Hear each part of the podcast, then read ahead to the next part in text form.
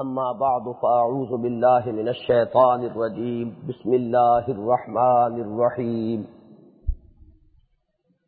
قل يا عبادي الذين أسرفوا على أنفسهم لا تقنطوا من رحمة الله. إن الله يغفر الذنوب جميعا. إنه هو الغفور الرحيم. وأنيبوا إلى ربكم وأسلموا له من قبل أن يأتيكم العذاب ثم لا تنصرون. واتبعوا أحسن ما أنزل إليكم من ربكم من قبل أن يأتيكم العذاب بغتة وأنتم لا تشعرون. أن تقول نفس يا حسرة على ما فرطت في جنب الله وإن كنت لمن الساخرين أو تقول لو أن الله هداني لكنت من المتقين أو تقول حين ترى العذاب لو أن لي كرة فأكون من المحسنين بلى قد جاءتك آياتي فكذبت بها واستكبرت وكنت من الكافرين ويوم القيامة ترى الذين كذبوا على الله وجوههم مسودة. أليس في جهنم مصوى للمتكبرين؟ وينجي الله الذين اتقوا بمفازتهم لا يمصهم السوء ولا هم يحزنون. الله خالق كل شيء وهو على كل شيء وكيل. له مقاليد السماوات والأرض. والذين كفروا بآيات الله أولئك هم الخاسرون. صدق الله العظيم اللهم ربنا لا تجعلنا منهم رب اشرح لي صدري ويسر لي أمري واحلل عقدة من لساني يفقهوا قولي اللهم ربنا ألهمنا رشدنا وأعذنا من شرور أنفسنا اللهم أرنا الحق حقا وارزقنا اتباعه، وأرنا الباطل باطلا وارزقنا اجتنابه. آمین یا رب العالمین. سورہ زمر کے بارے میں میں نے یہ بات کئی مرتبہ عرض کی ہے کہ توحید فی العبادت کے موضوع پر یہ قرآن مجید کی جامع ترین صورت ہے۔ جس طرح شرک کی بہت سی قسمیں ہیں، شرک فی ذات ہے، شرک فی صفات ہے، شرک فی الحقوق ہے۔ اسی طریقے سے ظاہر بات ہے کہ شرک کا عکس اس کی ضد توحید ہے۔ تو توحید ذاتی اللہ کی ذات کو ایک جاننا۔ توحید صفاتی اللہ کی صفات کو اس طرح یکتا سمجھنا کہ کوئی بھی اس کی کسی صفت میں، کسی اعتبار سے مسیل یا مثل یا زد یا ند یا مد مقابل نہیں ہے۔ پھر اختیارات میں توحید، کہ انسان کو یہ پورا اذعان ہو، یقین ہو کہ اللہ تعالیٰ کے اختیارات میں کوئی اس کا شریک نہیں ہے۔ اسی طرح عبادت میں توحید، کہ بندگی خالصتاً اسی کی ہو۔ بندگی میں کسی اور کو کسی پہلو سے شامل نہ کیا جائے۔ تو یہ توحید فی العبادت، اور میں نے عرض کیا تھا ابتدا میں امام ابن تیمیہ رحمۃ اللہ علیہ نے توحید کو ان دو اقسام میں منقسم کیا ہے کہ ایک توحید معرفت ہے، جو اللہ کی ذات و صفات، یہ دونوں چیزیں جمع کریں گے تو معرفت ہے۔ اللہ کو ہم جانتے، پہچانتے ہیں اس کی صفات کے حوالے سے۔ تو ایک ہے توحید معرفت، اللہ کو ایک جاننا۔ اللہ کو یکتا، بے مثل جاننا، اس کی پوری انسان کو پہچان ہو جائے۔ اور ایک توحید طلب ہے۔ یعنی مطلوب اللہ کے سوا کوئی نہ رہے۔ یہ وہی بات ہے کہ جس کو صوفیہ کہتے ہیں کہ کلمہ طیبہ جو ہے اس کا جزو اول، جو توحید کی شرح پر مشتمل ہے، لا الہ الا اللہ۔ اب اس کا ایک مفہوم یہ بھی ہے کہ لا مطلوب الا اللہ، لا مقصود الا اللہ، لا معبود الا اللہ۔ یہ جو مفہوم ہے، یہ اگر واقع انسان کا حال بن جائے، صرف قال نہیں، قول تو ہے، کہنا تو بہت آسان ہے۔ لیکن جب انسان کی واقعی کیفیت یہ ہو کہ معبود اور مطلوب اور محبوب صرف اللہ کی ذات ہو، کوئی چیز اس کے تابع ہو سکتی ہے۔ اللہ کی محبت کے تابع کسی اور کی محبت، اللہ کی اطاعت کے تابع کسی اور کی اطاعت۔ مستقل بذات اطاعت صرف اللہ کی، مستقل بذات محبت صرف اللہ کی۔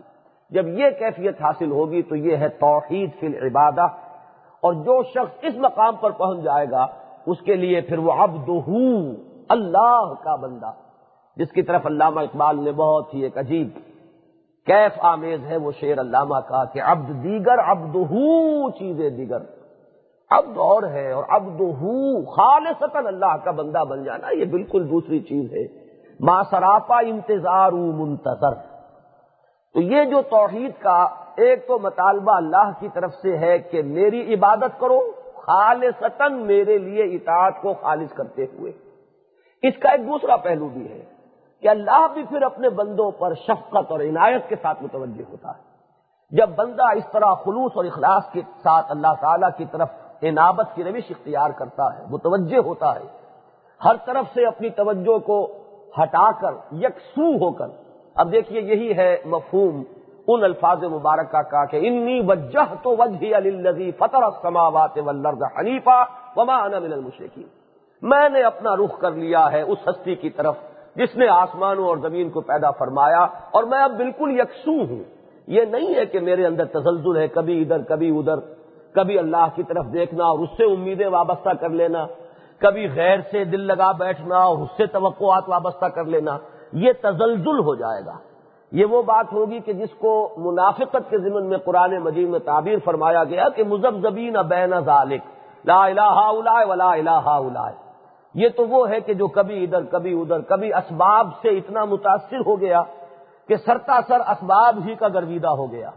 کبھی اللہ کی طرف مسبب الاسباب کی طرف توجہ ہو گئی، تو کچھ اس سے مناجات کر لی، کچھ اس سے دعا کر لی۔ تو کبھی ادھر اور کبھی ادھر کی بات جو ہے وہ نہیں، بلکہ یکسو ہو کر۔ انی وجہ تو وجہ علی فتح السماوات والارض حنیفا، بالکل یکسو ہو کر۔ ممانا من المشرقین اور میں ہرگز شرک کرنے والوں میں سے نہیں۔ جب یہ کیفیت بندے کی ہوگی تو اب آپ سوچئے کہ اللہ کا پھر کیا معاملہ ہوگا بندے کے ساتھ۔ وہ بھی اس سورہ مبارکہ میں کئی جگہ پر۔ اور میں نے پہلے بھی دوسرے رکوع کا درس جب شروع ہوا تھا تو میں نے عرض کیا تھا کہ یہ انداز تخاتب جس قدر کثرت کے ساتھ قرآن مجید کی اس سورہ مبارکہ میں آیا ہے، آپ کو کہیں اور نہیں ملے گا۔ بار بار، یا عباد یا عبادی، اے میرے بندو، اے میرے بندو، یہ شفقت اور عنایت اور اللہ تعالی کی طرف سے نہایت مہربانی کے ساتھ اور بہت ہی دلجوئی کے انداز میں اپنے بندوں سے اس طرح سے تخاتب جو ہے، وہ بھی اس سورہ مبارکہ میں آپ پورے قرآن مجید کا جائزہ لے لیجیے گا۔ کہ جس قدر اس میں یہ انداز جو ہے آیا ہے وہ اور کہیں نہیں۔ اس لیے کہ عبد اور معبود بہرحال ایک دوہرا رشتہ ہے۔ بندہ جو ہے اگر عبد ہے معبود کا تو معبود بھی تو معبود ہے اپنے عبد کا۔ اور اگر ادھر سے توجہ ہے اللہ کی طرف تو اللہ کی بھی توجہ اور عنایت ہوتی ہے بندے کی طرف۔ تو یہ جو دو طرفہ معاملہ ہے، جس کو کئی احادیث میں بہت خوبصورتی سے واضح کیا گیا اور قرآن مجید کی آیات میں بھی۔ ہند تنسر اللہ ینسر کو اگر تم اللہ کی مدد کرو گے، اللہ تمہاری مدد کرے گا۔ فض قرونی ازکر کم تم مجھے یاد رکھو، میں تمہیں یاد رکھوں گا۔ تو یہ تو ایک دو طرفہ معاملہ ہے۔ اسی طرح حدیث میں آتا ہے کہ میرا بندہ اگر میری طرف بارش بھر بڑھتا ہے، تو میں اس کی طرف ہاتھ بھر آگے آتا ہوں۔ اور اگر میرا بندہ میری طرف چل کر آتا ہے، تو میں دوڑ کر آتا ہوں۔ اب یہ جو کیفیات ہے اسی طرح آیا ہے کہ میرا بندہ اگر مجھے اپنے دل میں یاد کرتا ہے، تو میں بھی اسے اپنے جی میں یاد کرتا ہوں۔ اور اگر میرا بندہ میرا ذکر کسی محفل میں کرتا ہے، تو میں اس کا ذکر اس سے بہت بہتر محفل میں کرتا ہوں۔ وہ محفل تو ملائے اعلیٰ کی ہے۔ وہ محفل جس کے بارے میں امیر خسرو نے ہی بڑی خوبصورتی کے ساتھ اس کا نقشہ کھینچا ہے کہ خدا خود میر محفل بود اندر لا مکا خسرو اور محمد شم محفل بود شب جائے کہ من بودم ایک محفل وہ بھی تو ہے کہ جس کا میر محفل خود اللہ تعالیٰ ہے۔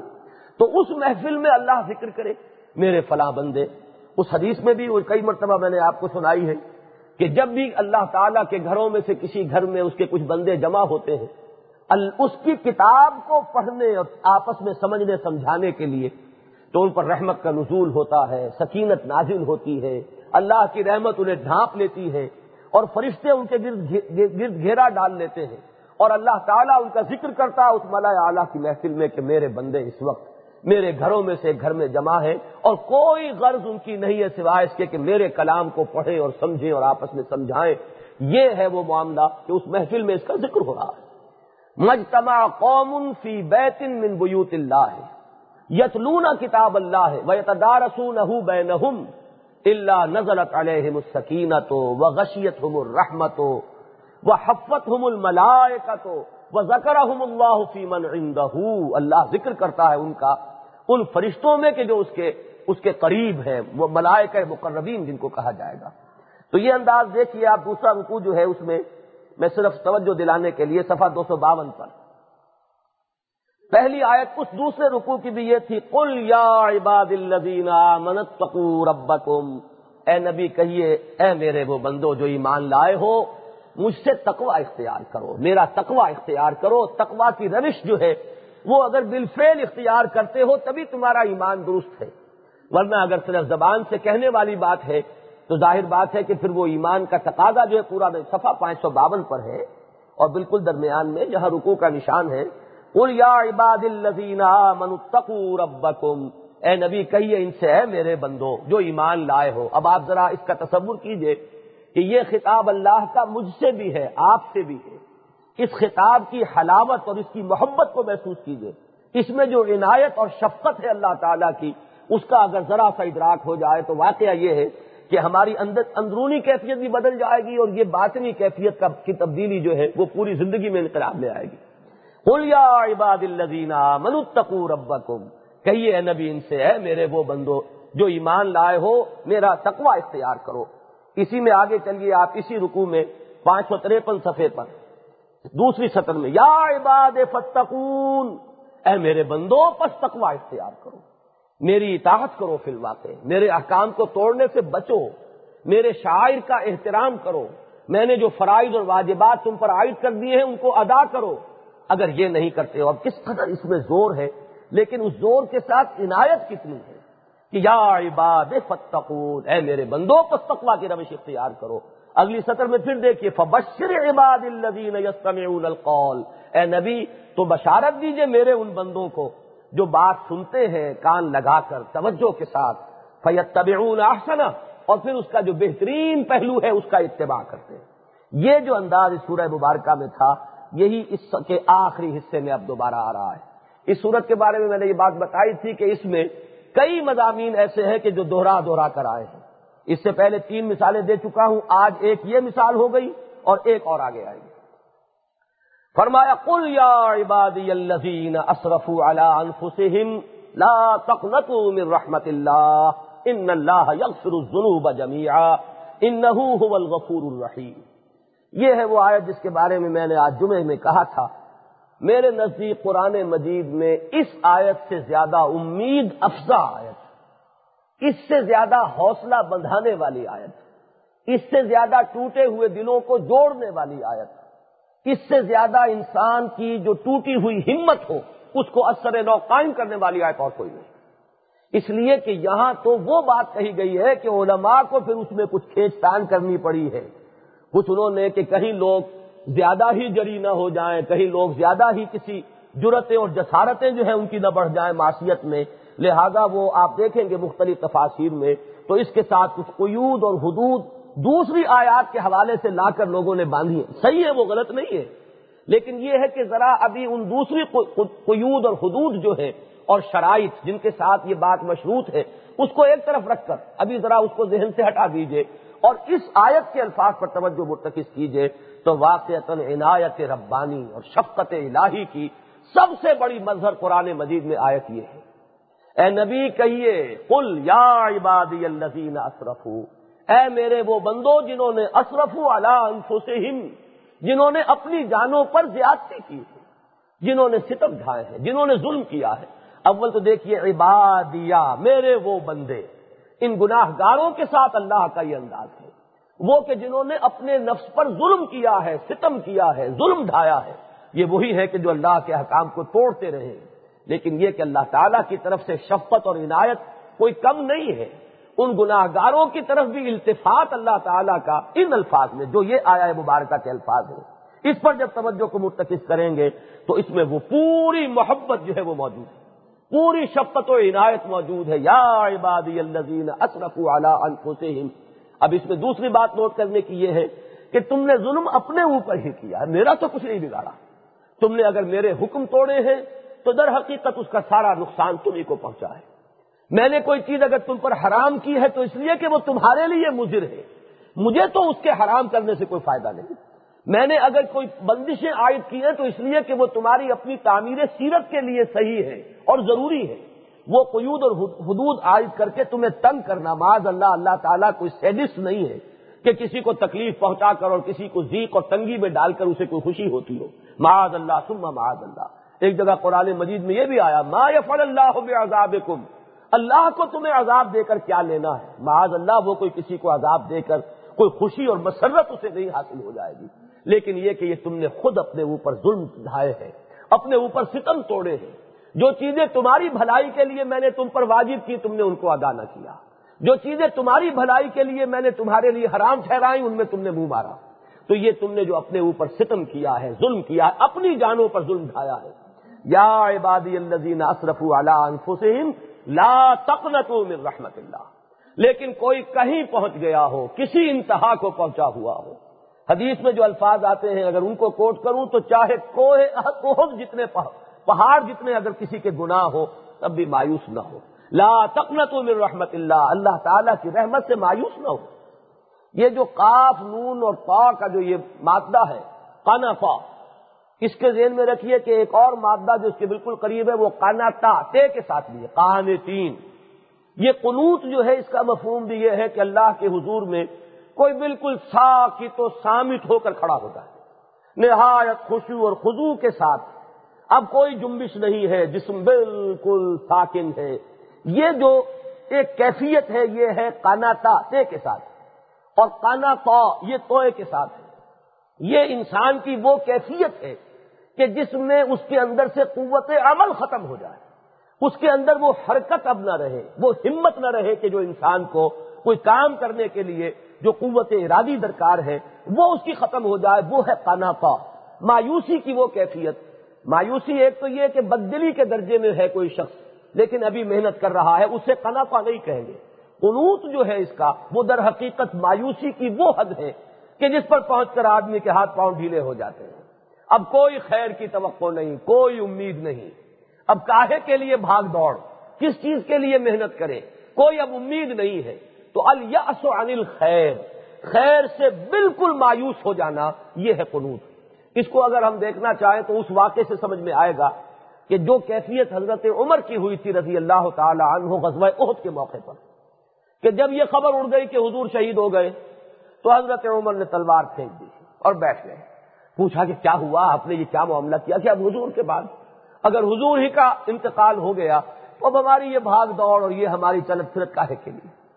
اس پر وہ تبصرہ ہوا ہے جو سورہ آل عمران میں آیا ہے۔ وما محمد اللہ رسول قد خلط من قبل رسول افعیم ماتا قتل انقلب تم اللہ والا بہ فلئی عد اللہ شیا محمد بس ایک رسول ہی تو ہے۔ ماں محمد اللہ رسول، ان سے پہلے بہت سے رسول گزرے۔ ہیں تو کیا اگر وہ فوت ہو جائیں یا قتل کر دیے جائیں، تو کیا تم اپنے ایڑیوں کے بل الٹے لوٹ جاؤ گے؟ اگر یہ کرے گا کوئی شخص تو ظاہر بات ہے کہ وہ اللہ کا کوئی نقصان نہیں کرے گا، اس کا سارا جو وبال ہے وہ اسی پر آئے گا۔ تو مطلب یہ کہ تمہیں تو کرنا ہے تو اللہ کے لیے کرنا ہے۔ اللہ کے نبی قتل بھی ہوئے ہیں، اگرچہ جیسا کہ میں نے ارد کیا ہے، رسول قتل نہیں ہو سکتے۔ یہاں ہم بال فرض کر کے ترجمہ کریں گے۔ بال فرض اگر وہ قتل ہو جائے۔ لیکن نبی تو قتل ہوتے رہے۔ حضرت یاہیا علیہ السلاط وسلام قتل ہوئے، حضرت ذکریہ علیہ السلاط وسلام قتل ہوئے۔ تو قتل جو ہے نبیوں کا ہوا، اس کے معنی یہ نہیں ہے کہ ان کے ساتھی وہ ہمت چھوڑ کر بیٹھ رہے ہر ایک کو اپنا اپنا فرض ادا کرنا ہے۔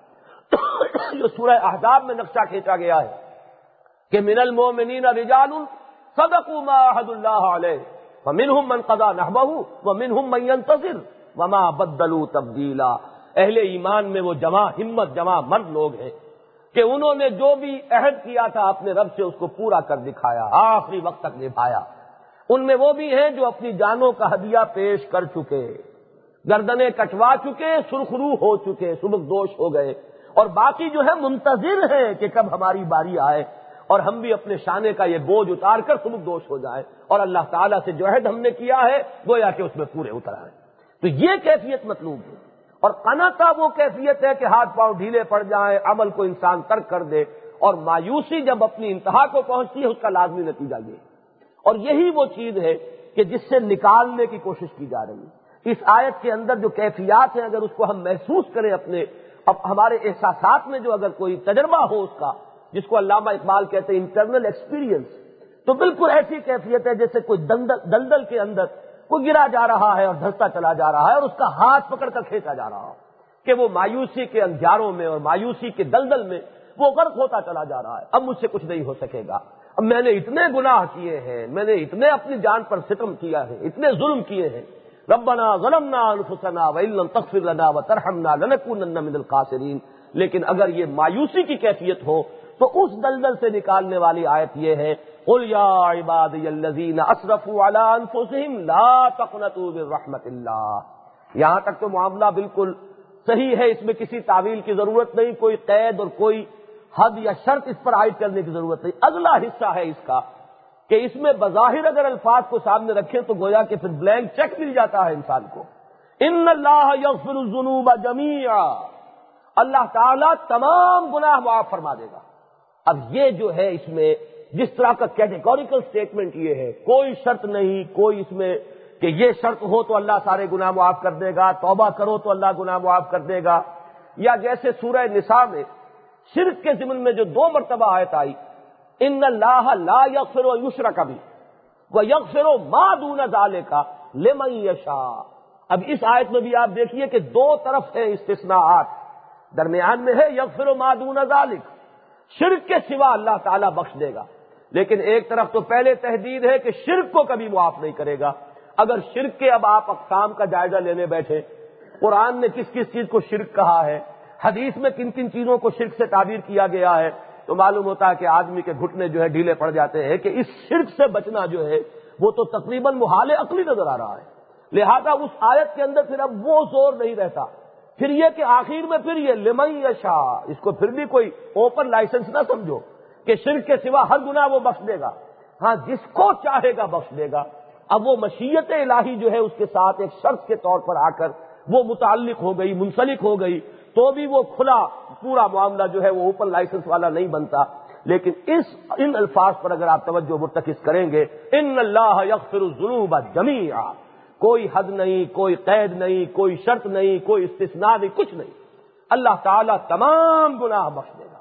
یہ ہے وہ الفاظ کے جن کے ساتھ علماء نے، مفسرین نے پھر منسلک کیا ہے کہ میں یشا والی قید جو ہے، مثلا مولانا شبیر احمد عثمانی صاحب نے بڑی خوبصورتی سے حواشی میں لکھا ہے کہ وہی جو سورہ نساء کی آیت میں نے ابھی آپ کو سنائی کہ بیکفر و مادون زالے کا لمئی یشا تو لمئی یشا کو کم سے کم ضرور اس کے ساتھ اپنے ذہن میں رکھنا چاہیے، اس لیے کہ قرآن مجید کی صرف ایک ہی آیت کو لے کر ساری بات اسی پر اس کا دار و مدار کر لینا یہ درست نہیں ہے۔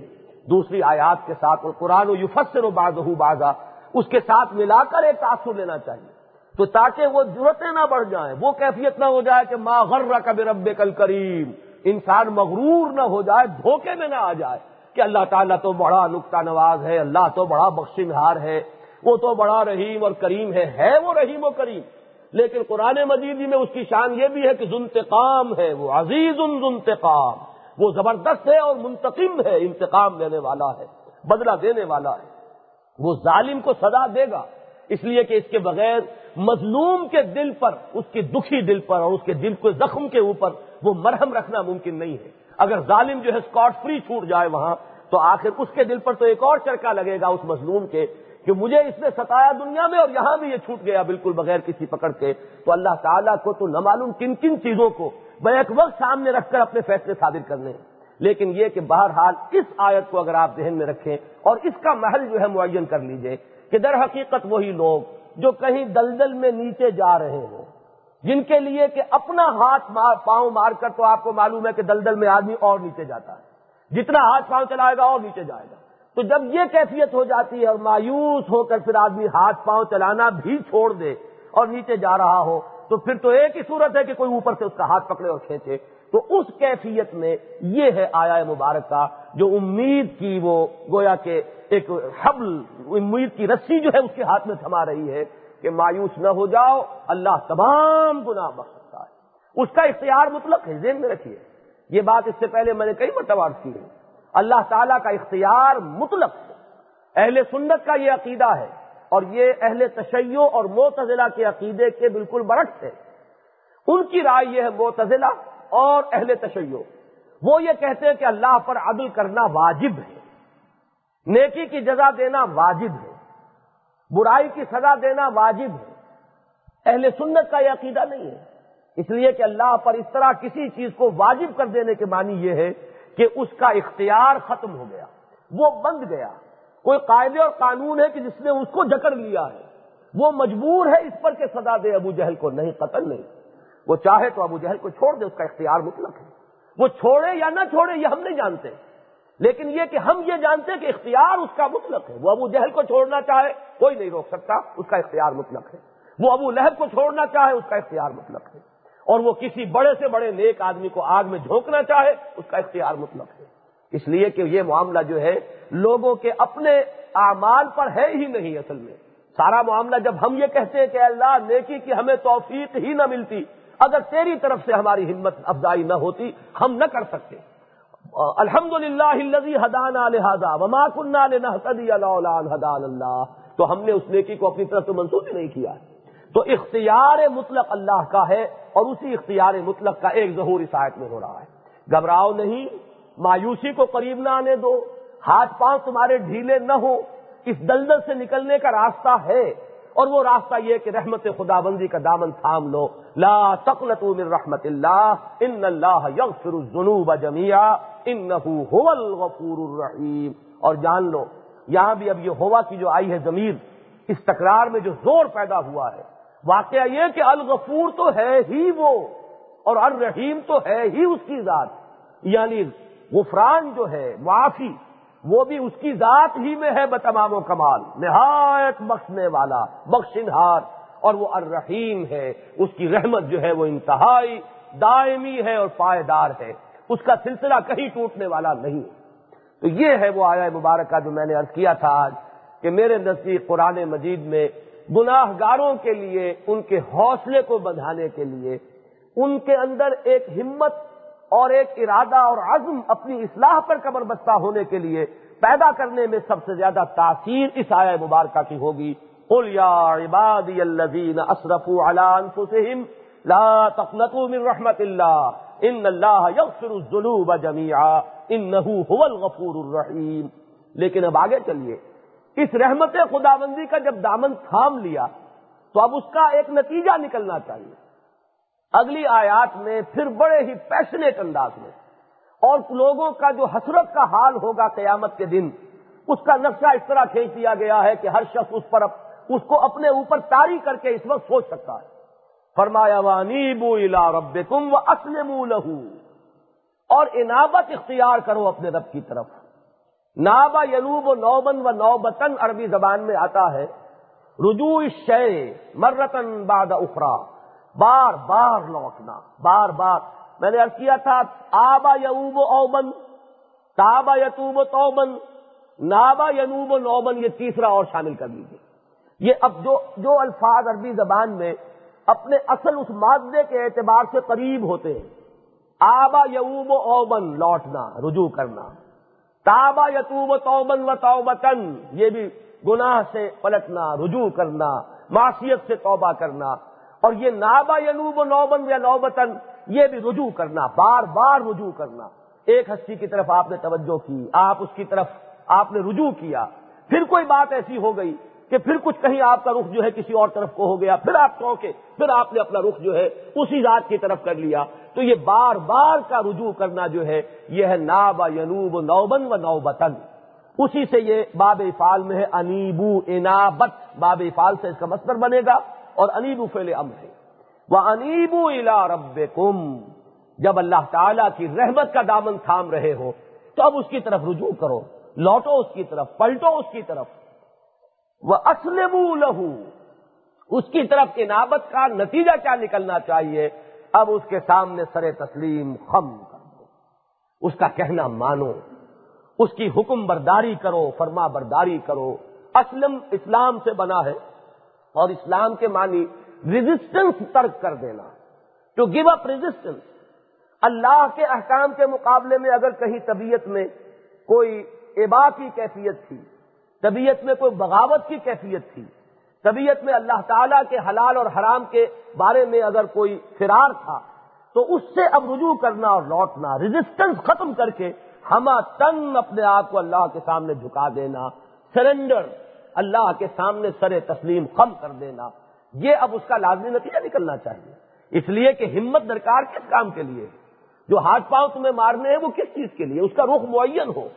کہ اللہ تعالی کی رحمت کے سہارے ایک تمہارے اندر عزم نو پیدا ہو جائے، ایک ہمت تازہ تمہارے اندر پیدا ہو، ایک نیا ارادہ اور نئی عظیمت کی کیفیت پیدا ہو جائے، جس کا پھر عملی ظہور ہو انابت اللہ اور اللہ کے حضور میں اپنے آپ کو سرنڈر کر دینا، اپنی آزادی اور اپنے اختیار کو اللہ ہی کے قدموں میں لا ڈالنا کہ یہ تیرا ہی دیا ہوا اختیار ہے۔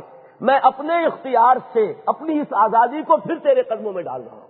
جو تیرا حکم ہوگا بجا لاؤں گا۔ اب یہ اسلام جو ہے، یہ ذہن میں سمجھ لیجیے، جس کو ہم نے بدنام کیا ہوا ہے، ہم مسلمان ہیں۔ بدنام کنندگان نکو نام چند۔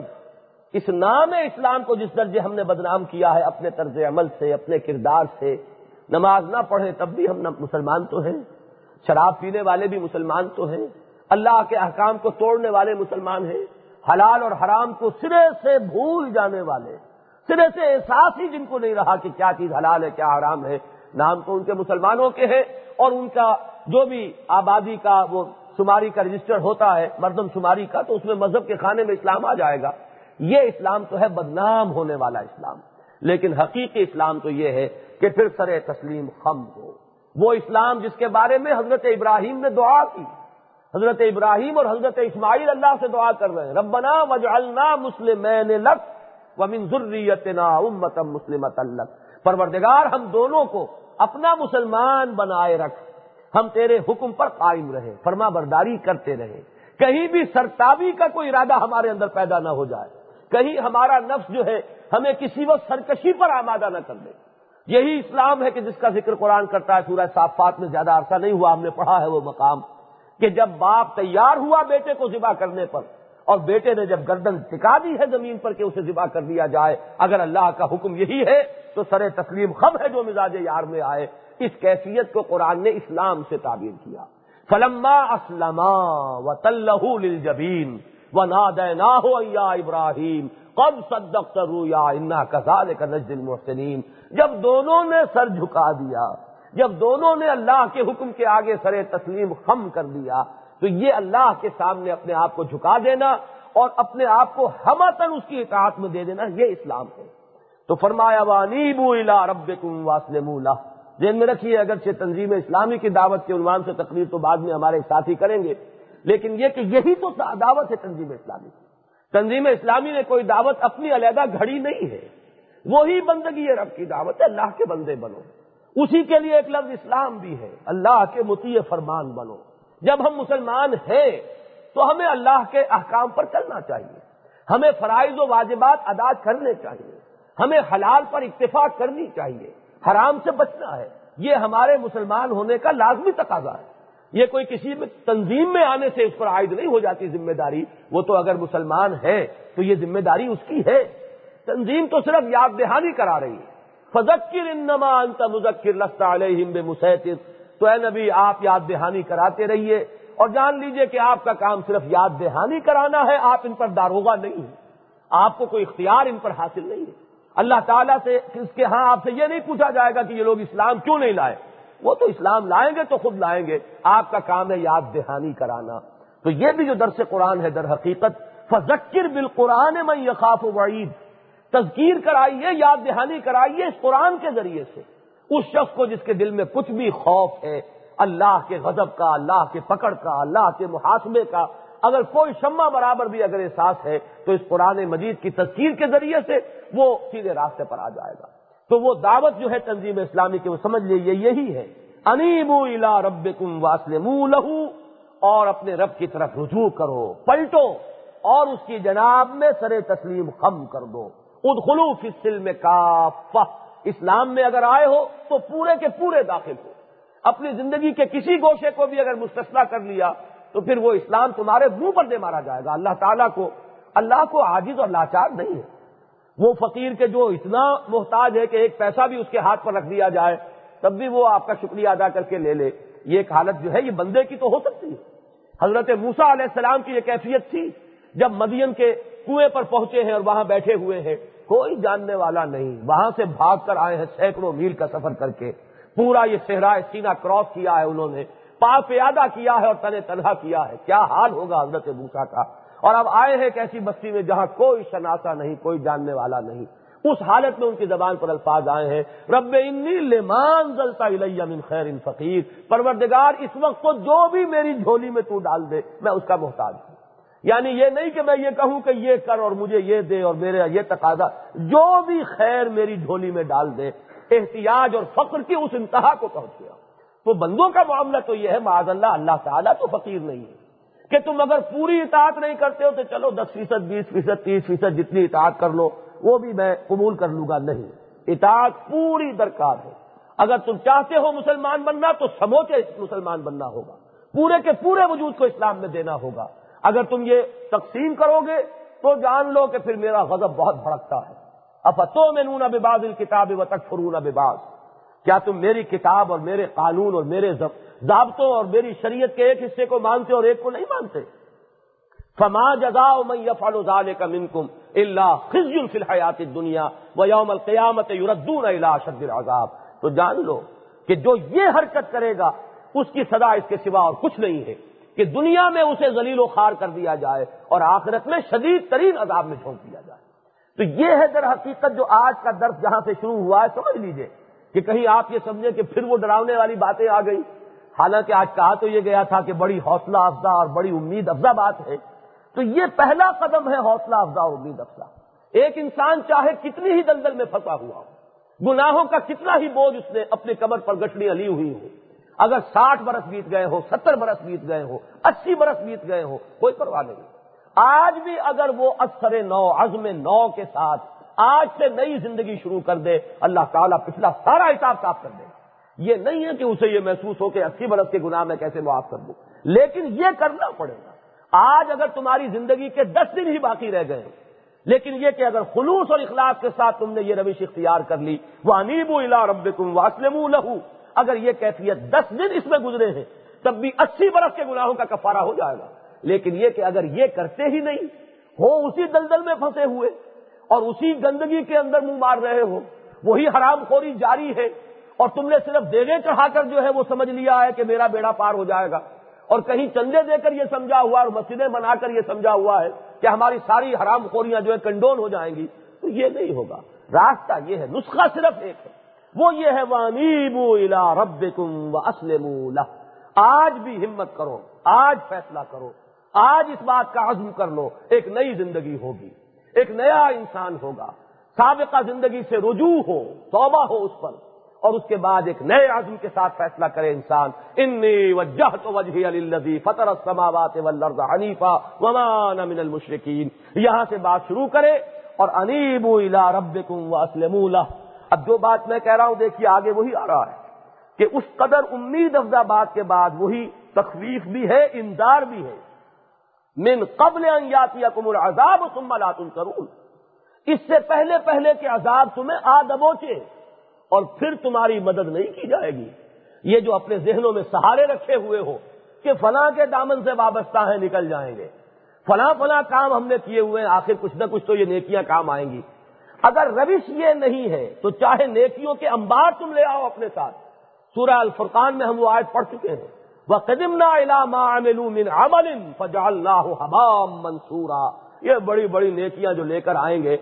حرام خوریاں بھی کی ہیں، چندے بھی بہت دیے۔ سارا حرام سے کمایا بھی ہے، مسجد بھی تعمیر کی ہے۔ اب وہ تو بھولے ہوئے کہ کمایا کہاں سے تھا، حرام سے کمایا تھا۔ دل میں یہ امید باندھی ہوئی ہے، مسجد میں تو بنائی ہے میں نے، آخر اللہ تعالیٰ بخش دے گا۔ میں نے مسجد بنائی ہے۔ میں نے دارالعلوم کو اتنے چندے دیے ہیں، میں نے فلاں کام کیا ہے، میں نے فلاں کام کیا ہے۔ تو نگاہ میں انسان کے رہتے ہیں، وہ نیک کام جو اس نے کیے۔ اور وہ جو ہے، وہ اپنے ذہن سے ہٹا دیتا ہے، وہ حرام خوریاں جو کی ہیں وہاں جا کر معلوم ہوگا کہ یہ طرز عمل تو اللہ تعالیٰ کو قبول نہیں۔ اس کیفیت میں کی ہوئی نیکیوں کا تو وہاں کوئی وزن ہی نہیں۔ لا نقیم و لہو یوم القیامت وزنا سرے سے کوئی وزن نہیں ہوگا، بلکہ سورت الفرقان کا جو نقشہ ہے، وہ تو بہت ہی عجیب ہے۔ کہ جیسے کوئی آگے بڑھے اور ٹھوکر مار کر کسی چیز کو جو ہے ہوا میں اڑا دے۔ وہ قدیم نا یہ عمل جو آیا وہاں پہ اس میں نکرا کی صورت میں تفصیل کے لیے۔ جو بڑے بڑے عمل وہ کر کے لائے ہوں گے اور جن پر بڑا انہوں نے اپنے آپ کو سہارا دیا ہوا ہوگا کہ ہم نے بہرحال یہ یہ نیکیاں کمائی ہوئی ہیں۔ ان سب کی طرف ہم آگے بڑھیں گے اور حمام منصورہ کر دیں گے، اڑا دیں گے اس کو اور وہ گردہ بن کر اڑ جائے گا۔ تو یہ معاملہ ہوگا ان نیکیوں کا۔ کہ جو نیکی اس طرز عمل سے باہر طرز عمل یہ مطلوب ہے۔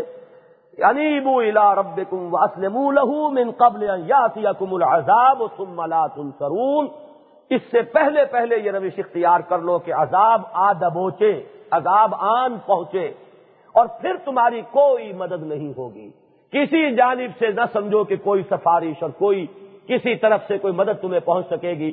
وتقو یوم اللہ تجزی نفس نفس شیا ولا يقبل منها شفاعت، ولا يؤخذ منها عدل، ولا هم ينصرون۔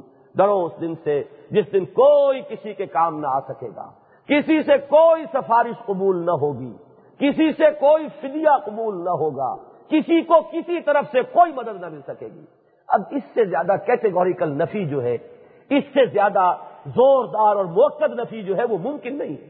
لیکن اس سب کے باوجود تماشا یہ ہے کہ اس قرآن پر ہمارا ایمان بھی ہے۔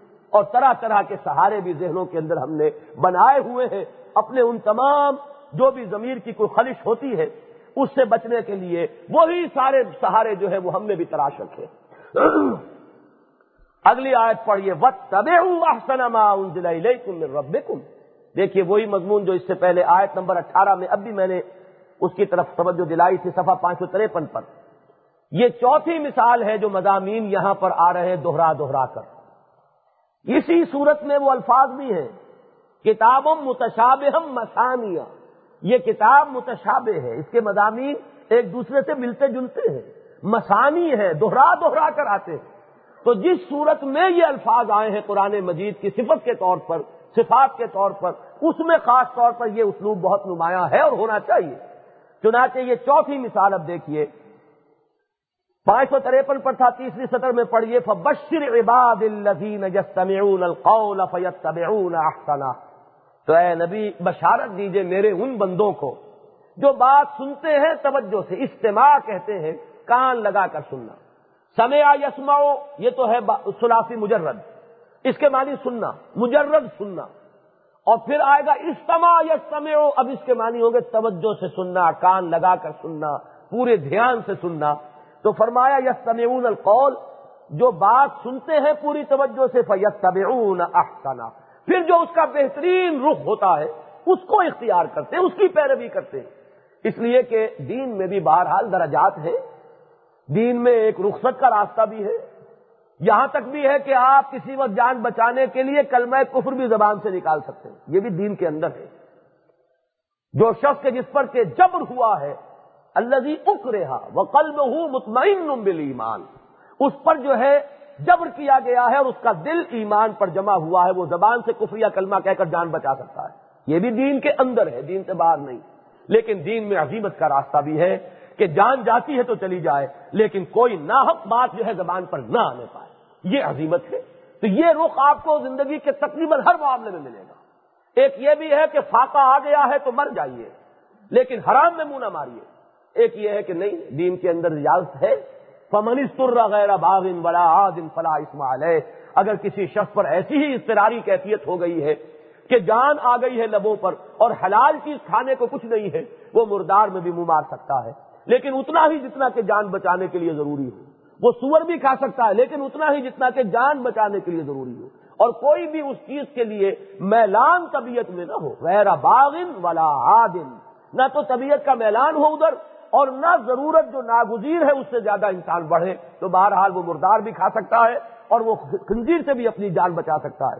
لیکن جو عظیمت کا راستہ ہوگا وہ یہ ہوگا کہ جان جاتی ہے تو جائے، لیکن حرام میں منہ نہیں مارنا۔ ہے تو یہ دونوں راستے دین کے اندر ہیں۔ میں نے شاید کئی مرتبہ آپ کو واقعہ سنایا، مجھے بہت، کیونکہ اس واقعے سے دلی انس ہے کہ ہمارے بادشاہ جو کہلاتے ہیں، ان میں بھی ایسی ایسی عظیم الشان مثالیں پیدا ہوئی ہیں۔ تو وہ جو ولی عہد تھے سلطان زنگی، نور الدین زنگی رحمت اللہ علیہ کے ولی عہد۔ اور وہ مرض مرض میں مبتلا تھے شریف بیمار۔ اطبا نے یہ کہا کہ شراب پیے تو کچھ امید ہے بچنے کی فاقے کی کوئی امید ہوگی۔ ان سے کہا گیا کہ شراب پیے ان کا کہ نہیں، یہ تو حرام ہے، میں کیسے پیوں؟ ان کو فتوا لا کر دے دیا گیا کہ یہ حنفی مفتی جو ہے شہر کے، ان کا یہ فتوا ہے کہ جان بچانے کے لیے آپ شراب پی سکتے ہیں۔ ان کا ہو سکتا ہے صرف حنفی نے فتوا دیا ہو، باقی جو اما ہے وہ اس سے قائل نہ ہو یہاں تک آیا ہے کہ چاروں فقہوں کے جو مفتیان کرام تھے اس شہر میں کچھ موجود چاروں فتوے آ گئے۔ اس کے بعد اس اللہ کے بندے نے اسی اپنے مرض الموت میں چاروں کو بلوا لیا۔ اور پھر یہ کہا ہے کہ مجھے یہ بتائیے کہ کیا اگر اللہ مجھے شفا دینا چاہے تو وہ شراب کا محتاج ہے؟ اس کے بغیر مجھے شفا نہیں دے سکتا۔ ان کا معاذ اللہ، ایسا تو ہم نہیں کہہ سکتے۔ اچھا کیا آپ کے خیال میں اگر اللہ کی مشیت میں میری موت کا وقت آ گیا ہے تو یہ شراب اس کو ٹال دے گی؟ ان کا معاذ اللہ، یہ بھی ہم نہیں کہہ سکتے۔ تو کہا، پھر یہ فتوا کا کے لیے؟ یہ فتوے لو اور یہاں سے چلتے بڑھو تو یہ جان دے دی لیکن اس نے اس شراب کو، اور یہ ولی عہد ہے۔ تو ایسے ایسے سلاطین میں ہمارے یہاں رہے یہاں جو نصیر الدین محمود رہے ہیں، ان کا اندازہ کیجیے یہی اس بر صغیر میں اورنگزیب جیسا متقی شخص جو ہے، وہ بادشاہ رہا ہے۔ تو یہ صلاح الدین ایوبی ہو نور الدین زنگی ہو، ان جن کے بیٹوں کا یہ حال ہے، ذرا تصور کیجیے کہ خود ان کے سیرت اور کردار کا کیا حال ہے۔ ان کے بارے میں واقعہ ملتا ہے کہ سخت تھکے ہارے بہت لمبے سفر کے بعد آئے تھے والدہ کے پاس سلام کرنے، اور وہیں انہوں نے کہا کہ میں تھوڑی دیر آرام بھی کر لوں۔ انہیں جا کر انہوں نے کسی کمرے میں لیٹ کر استراحت کرنا چاہی۔ والدہ نے کسی لانڈی کو بھیج دیا کہ جا کے پاؤں دباؤ۔ اور انہوں نے آ کر کہا کہ تم کون ہو؟ جب آنکھ کھلی ہے کہ کوئی پاؤں دبا رہا ہے۔ نا محرم نے میرے جسم کو کیسے ٹچ کیا؟ والدہ سے آ کر کہا ہے، پہلی مرتبہ ہوا کسی نا محرم عورت نے میرے جسم کو ہاتھ لگایا۔ تو ایسے ایسے لوگ کردار والے جو ہیں فوجین میں رکھیے کہ وہ جب انتقال ہوا تھا، یہ شیخ بین الدین اجمیری رحمت اللہ علیہ کے جو خلیفہ تھے، بختیار کاکی رحمت اللہ علیہ، ان کا انتقال ہوا تو انہوں نے وسیعت ایک کر دی۔ میری نماز جنازہ وہ پڑھائے، جس میں چار شرطیں پوری ہوں۔ پوری عمر کبھی اس کی تکبیر اولا فوت نہ ہوئی۔ کبھی اس نے اثر کی سنتیں ترک نہ کی۔ کبھی اس نے زنا نہ کیا۔ ابھی یہ تین مجھے یاد ہے چوتھی یاد نہیں ہے۔ تحجد کبھی اس کی قضا نہ ہوئی۔ اور وہ جنازہ رکھا ہوا ہے وسیعت پڑھ کر سنا دی گئی۔ اور پورے مجمع کے اوپر سکوت تاری ہے، کون آگے بڑھے؟ نکلا تو کون نکلا؟ التمش سلطان شمس الدین التمش نکلے تو وہ نکلے۔ اور کہا یہ کہ مجھے رسوا کر دیا۔ بہرحال اب چونکہ وسیعت ہے، کوئی اور نکل نہیں رہا، نکلنا پڑا ہے۔ لیکن اپنے تقوا کا یہ بھانڈا میں نہیں چاہتا تھا کہ اس طرح چوراہے پر پھوٹے۔ تو آپ اندازہ کیجیے، ایسے ایسے۔ ایسی چنگاری بھی یارب اپنی خاکستر میں تھی تو موجود رہے ہیں ایسے لوگ متقی کہ جو عظیمت کی راہ کو اختیار کرتے رہے۔ تو یہاں وہ مضمون تھا یت القول فیت القول فیت احسنا الذین ہداہم اللہ و هم الالباب۔ اب یہ مضمون وہاں تو آ رہا تھا، یہ بطور خبر۔ یہاں اب آ رہا ہے بطور امر۔ اب حکم ہے۔ کن سے؟ جن سے گفتگو شروع ہوئی۔ یا عبادی الذین اسرفوا علی انفسهم بات ان سے شروع ہوئی ہے۔ ان کو پہلا حکم دیا گیا، انیبو۔ انابت کرو، رجوع کرو۔ دوسرا حکم دیا گیا، اسلمو۔ اپنے آپ کو پورے طور سے ہمارے قدموں میں لا کر ڈال دو۔ بندگی اختیار کرو اور بندگی پوری بندگی۔ تیسرا حکم آ رہا ہے وط طب احسن اور اتباع کرو بہترین کا، جو کہ تم پر نازل کیا گیا ہے۔ یہاں دونوں رائے ممکن ہیں۔ یہ رائے بھی ہے کہ اس سے مراد پورا کا پورا قرآن ہے، پورا قرآن احسن ہے۔ اس میں کوئی چیز بھی احسن سے کمتر درجے کی نہیں ہے، یہ رائے بھی کبھی ہے۔ اور یہاں پر جو انداز ہے، ترکیب جو ہے الفاظ کی اس میں اس رائے کے لیے بھی کبھی بنیاد موجود ہے۔ لیکن اس کو ہم دیکھیں گے اسی دوسری آیت کے ساتھ ملا کر جب دیکھیں گے تو احسن، اس کا احسن، اس میں جو بہترین ہو، تو وہی مضمون میرے نزدیک یہاں پر زیادہ مراد ہے کہ قرآن مجید کو سنو اور پوری توجہ سے سنو۔ وہ طب آسن علیکم اور اس میں جو بہتر سے بہتر ہو، اس کا اتباع کی کوشش کرو۔ یعنی جس طریقے سے کہ دنیا میں تمہارا معاملہ یہ ہے کہ ہے جستجو کے خوب سے ہے، خوب تر کہاں؟ دنیا میں کہاں قناعت ہے؟ آپ بہتر سے بہتر کے متلاشی رہتے ہیں۔ اگر آج سائیکل ہے تو جی چاہے گا کہ اسکوٹر ہو۔ اسکوٹر ہے تو اس سے آگے خواہش دل میں جنم لے لے گی۔ جس دن اسکوٹر آئے گا، یہ خواہش بھی اسی دن جنم لے لے گی کہ نہیں اسکوٹر سے تو بات نہیں، بلکہ کار ہونی چاہیے۔ پھر کاروں کے اس سے آگے سے آگے ماڈل ہے، وہ بات تو ختم ہونے والی نہیں۔ فوق کل علم علیم۔ دولت میں بھی اور دنیاوی وجاہت میں بھی اور ساز و سامان میں بھی آسائشوں میں بھی ایک سے ایک آگے ہے۔ دیکھتے رہیے، آگے کی طرف بڑھتے چلے جائیے۔ اللہ کو متقاصر حتاظر تم المقاد تو اگر دنیا کے معاملے میں یہ خوب سے خوب تر کی تلاش ہے، تو دین میں کیوں نہیں دیکھتے کہ جو بہتر سے بہتر ہو اس کی طرف چلوں؟ جو اعلیٰ سے اعلیٰ تر ہو اس کی طرف چلوں؟ کیوں میں رخصت کی رکھی روش اختیار کروں؟ کیوں نہ میں عظیمت کی رائے اختیار کروں؟ وہی مضمون ہے جو یہاں دیا گیا۔ کہ وہ طب احسن رب کم اتباع کرو بہتر سے بہتر کا جو کہ نازل کیا گیا ہے تمہاری طرف تمہارے رب کی طرف سے یہاں وہ حدیث بھی میں یاد دلا دوں کئی دفعہ پہلے آپ کو سنائی ہے کہ حضور نے فرمایا ہے صلی اللہ علیہ وسلم کہ دنیا میں اس پر نظر رکھو جو تم سے پیچھے ہو۔ دین میں اس پر نظر جماؤ کہ جو تم سے آگے ہو۔ ہمارا معاملہ کیا ہے کہ ہم دنیا میں تو اس کو دیکھیں گے جو ہم سے آگے ہے۔ تاکہ اور ہمت پیدا ہو، اور ولولہ پیدا ہو، اور اپنی قوتیں اور توانائی خوب نچوڑ کر دنیا حاصل کرنے کے لیے لگا دے۔ جب وہ وہاں تک پہنچا ہوا تو میں کیوں نہیں پہنچ سکتا؟ تو دنیا میں تو ہم دیکھتے ہیں اپنے سے اگلے کو، اور دین میں دیکھتے ہیں پچھلے کو۔ میں تو صرف سود ہی کھاتا ہوں، وہ سود بھی کھاتا ہے، زنا بھی کرتا ہے۔ یہ دیکھ کر انسان جو ہے اپنے آپ کو اور مطمئن کرتا ہے کہ ٹھیک ہے، میں خراب ہوں، لیکن مجھ سے خراب کر بھی موجود ہے۔ لہذا انسان مطمئن ہو جائے گا کہ میں جہاں ہوں، بہرحال بہت سے مجھ سے پیچھے بھی موجود ہے اور یہاں جو ہے، جو حضور نے جو روش بتائی، اگر وہ اختیار کر لے دنیا میں اس کو دیکھو جو تم سے پیچھے ہے، تاکہ قناعت پیدا ہو۔ اگر میرے پاس اسکوٹر ہے، تو ایسے بھی تو ہے جن کے پاس صرف سائیکل ہے۔ اور جن کے پاس سائیکل ہے، وہ سوچیں کہ وہ بھی ہے کہ جن کے پاس سائیکل نہیں ہے، جو جو پیدل ہی چل رہے تو اگر پچھلے کی طرف دیکھو گے، قناعت پیدا ہوگی۔ وہ بات جو شیخ سادی کا واقعہ کہ وہ جا رہے تھے کہیں سفر میں اور ان کے پاؤں میں جوتی نہیں تھی۔ تو ایک شکوا سا پیدا ہوا دل میں اللہ سے، کہیں دعا کی کہ اللہ، دنیا کو نہ معلوم تو نے کیا کچھ دیا ہوا ہے، میرے لیے جوتی بھی نہیں۔ اگلے ہی گاؤں میں جہاں پہنچے ہیں کسی آبادی میں، مسجد پہنچے مسجد ہی اس زمانے کے ہوٹل کہہ لیجیے، سرائے کہہ لیجیے، وہ مسجد ہی تھی۔ کوئی بھی غریب الدیار جو ہے، وہ سیدھا مسجد کروں کرتا تھا۔ وہاں جو گئے تو دیکھا کہ ایک شخص ہے جس کی دونوں ٹانگیں ہی نہیں ہیں۔ اس کو دیکھ کر فوراً سجے میں گر گئے، پروردگار، معافی چاہتا ہوں۔ میں نے بڑی ناشکری کی۔ مجھے تو نے ٹانگیں تو دی ہوئی ہے پیر تو دیے ہوئے۔ یہ بندہ تو تیرا وہ ہے کہ جو پیروں سے بھی معذور ہے۔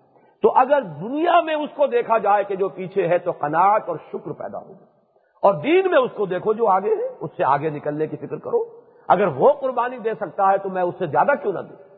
اگر وہ یہ اشار کر سکتا ہے تو میں کیوں نہ کروں؟ اس میں پھر ہوگا کہ خوب سے خوب تر کی طرف انسان جو ہے وہ بڑھتا چلا جائے گا۔ وہ تب احسن من رب کم یہاں پھر دیکھیے دھمکی کا انداز آ رہا ہے۔ من قبل یا کم العذاب بہت وان تم لا تشرون ایک ہی آیت پہلے ہی آیا تھا۔ من قبل یا کم العذاب ثم لا تنصرون۔ اگلی آیت میں پھر آ گیا۔ من قبل یا کم العذاب بغت وان تم لا تشرون بغتا کہتے ہیں اچانک، جس کا گمان بھی نہ ہو۔ اس سے پہلے پہلے یہ رویش اختیار کر لو۔ کہ عذاب کہیں سے اچانک نمودار ہوگا اللہ تعالیٰ کو عذاب بھیجنے کے لیے کوئی پاپڑ نہیں بیلنے پڑتے، کوئی اہتمام نہیں کرنا پڑتا، کوئی ساز و سامان نہیں جمع کرنے پڑتے۔ کوئی ایک قانون طبعی ہے، ذرا سا اس کے اندر رکھنا آ جائے، یہ سارا درہم برہم ہو جائے گا۔ واقعہ یہ کہ جس کی فزکس پر نگاہ ہے، وہ جانتا ہے کہ یہ کائنات کس قدر نازک کائنات کس طرح کے قوانین کے ساتھ یہ بنی ہوئی ہے، کتنا نازک توازن ہے کہ اس توازن کو ذرا چھیڑ دیجیے، تو معلوم ہوگا کہ یہ کرے ایک دوسرے کے ساتھ ایسے ٹکرائیں گے کہ وہ توازن جو ہے، اس لیے کہ وہ ساری جو فورس آف گریوٹی ہے، وہ تو اسی توازن کی وجہ سے ایک دوسرے کو بیلنس کیے ہوئے۔ تو وہ شعر مجھے بڑا پسند ہے کہ لو سانس بھی آہستہ کے نازک ہے بہت کام، آفاق کی اس کار گہے شیشہ گری کا۔ یہ معلوم تو ہوتے بڑے بڑے کرے اور بڑے بڑے یہ فاصلے، لیکن بڑا نازک کام ہے یہ۔ ذرا سا بال برابر ادھر سے ادھر کوئی ایک کرا جو ہے وہ اپنے مدار سے ذرا ادھر ہو جائے تو بس پھر جو کچھ ہوگا اس کا ہم تصور نہیں کر سکتے۔ تو وہ ہے کہ اللہ تعالیٰ کو کوئی پاپڑ نہیں بیلنے، کوئی اہتمام نہیں کرنا، کوئی لاؤ لشکر جمع کر کے عذاب نہیں بھیجنا ہے، وہ تو کہیں سے عذاب؟ کبھی عذاب جو ہے قدموں کے نیچے سے ابل پڑتا ہے۔ بھارت کا نور، قوم نو جو ہلاک ہوئی ہے، تو ایک تنور میں سے پانی کا ریلا نکلا ہے۔ اوپر سے پانی برس رہا ہے، چھاجوں، نیچے سے وہ پانی جو ہے زمین میں سے پھوٹا ہے۔ اور پانی دونوں اوپر کے اور نیچے کے مل گئے فل تقل ماؤ اللہ قدر قد قدر۔